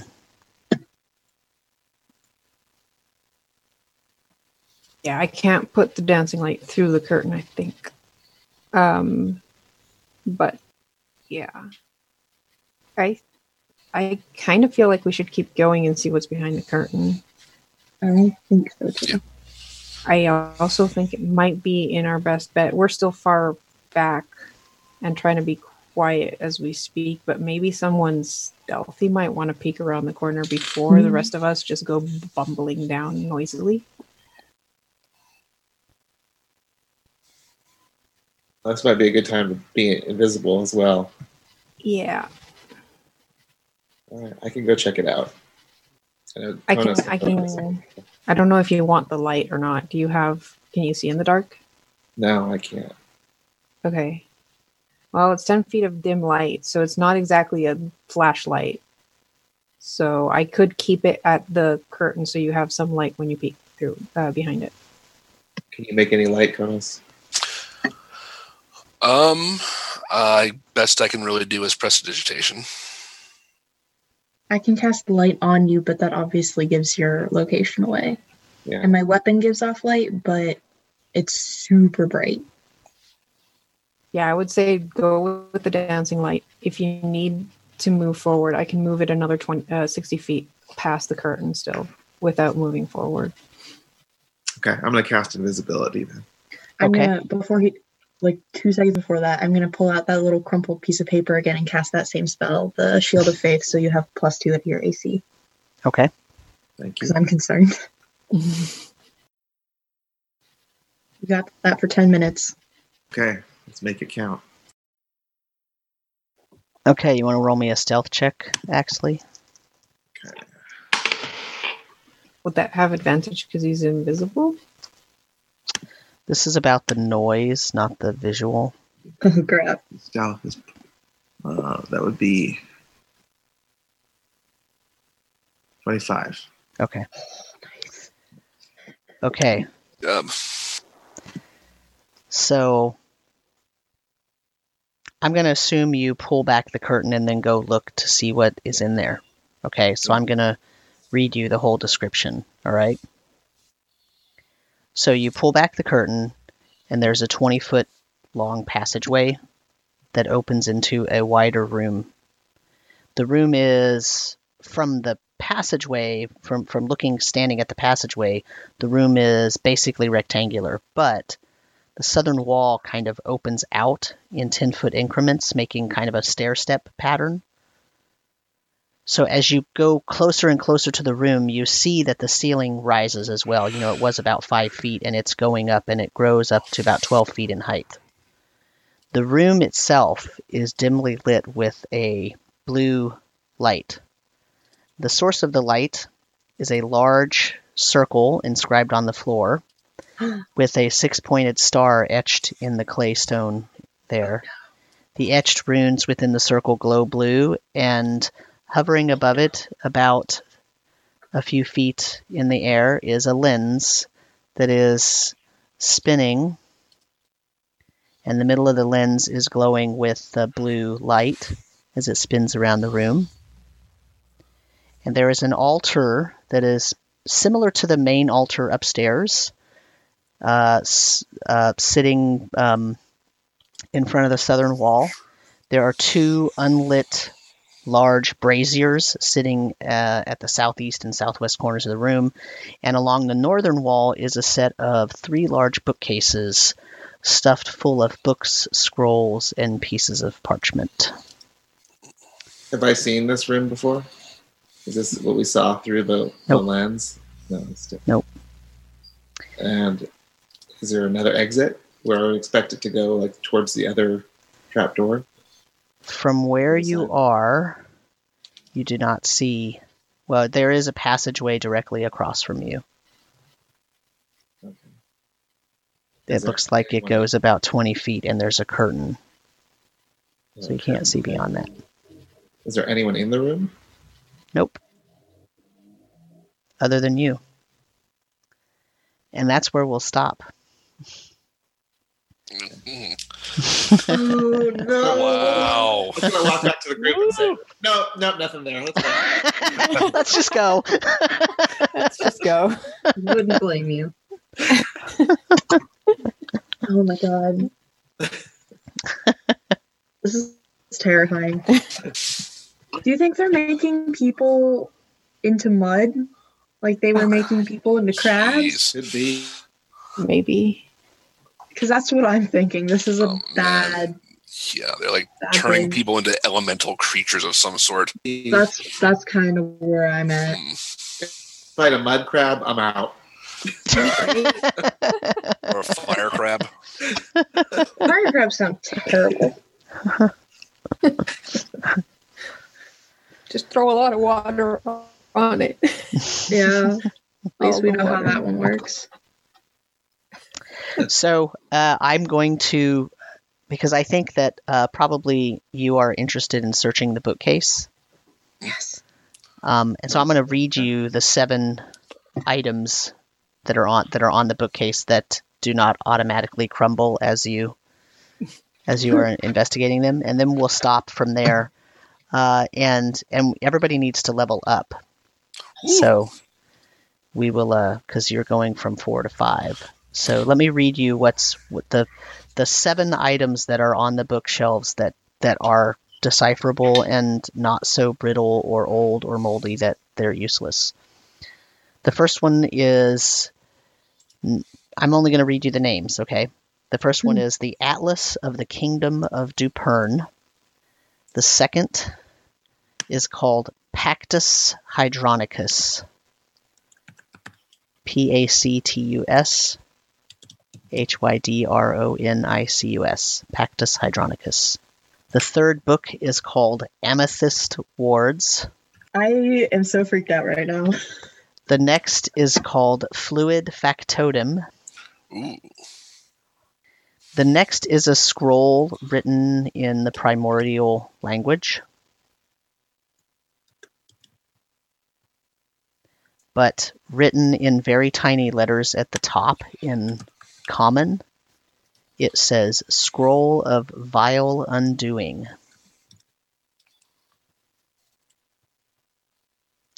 There are two other scrolls there. One is the uh, scroll with a flesh to mud scroll, flesh to mud spell.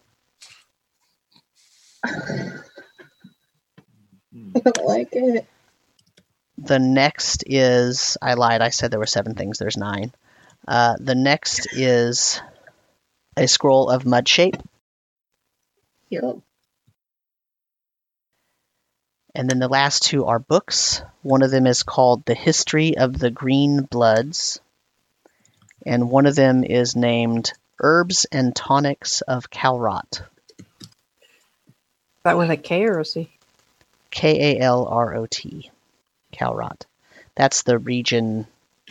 That's the name of the lake and the region where Calport is.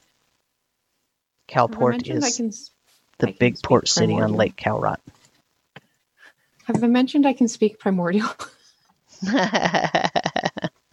Aquan.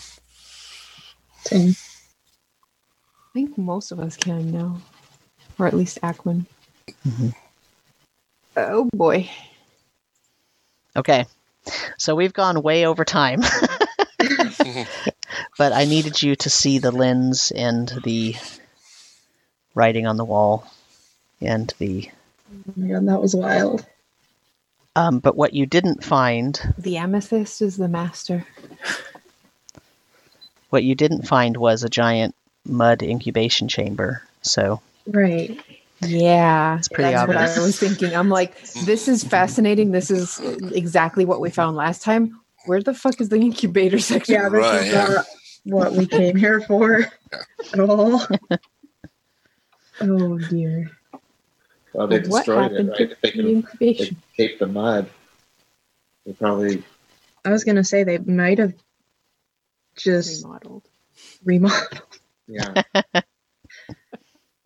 Well, if we want to take the lens, we know how to get it out. And we know I'm we have to be burning another quiet. hand. We know we need to be quiet so people don't see us and come after us. I mean, last time we activated it, so Yeah, let's not do that. um. Oh my god. Because we know they'll come out of that that underground. Yep. okay, so uh, I we're going to stop here, um, unless anybody has any questions pertaining to leveling up. I guess. Um. Do we get third level spells? Yes, Okay. and everybody's proficiency bonus goes up at fifth level. So Okay. So if I get third level spells, can I equip my third level spells and then have them for use like next? yeah, because tech have to No, no, because technically you actually well, so I mean it's D and D, right? So you kind of you took a long rest and you woke up and ta-da, you have like new things Right. that are possible. Uh, so yeah, technically it would have happened after the fight Okay. with the mud dinosaur. Sure. So, so, but but I didn't want to stop the session and no, yeah, I and level up. totally So get it. Sure. so Okay, cool. Okay. So we will pick this up right where we left off next week. and you'll finish exploring the Temple of Bakal. All right. Well, so is there anything anybody wants to plug before we? Oh, I know what I want to plug. What would you like to Um, plug? I've been working on uh, mapping out, like making prettier map versions for the Descent into Avernus uh, module. Excellent. Uh, they're all free for anyone who wants them, um, and they're available on my Patreon. So patreon.com slash Midgardia. Yeah, just look for Avernus there, and you'll have. I finished all the first chapter, and I'm now working on the second chapter's maps. Cool. All right. Well, then in that case, we will sign off. So everyone say goodbye. Night, everyone. Right.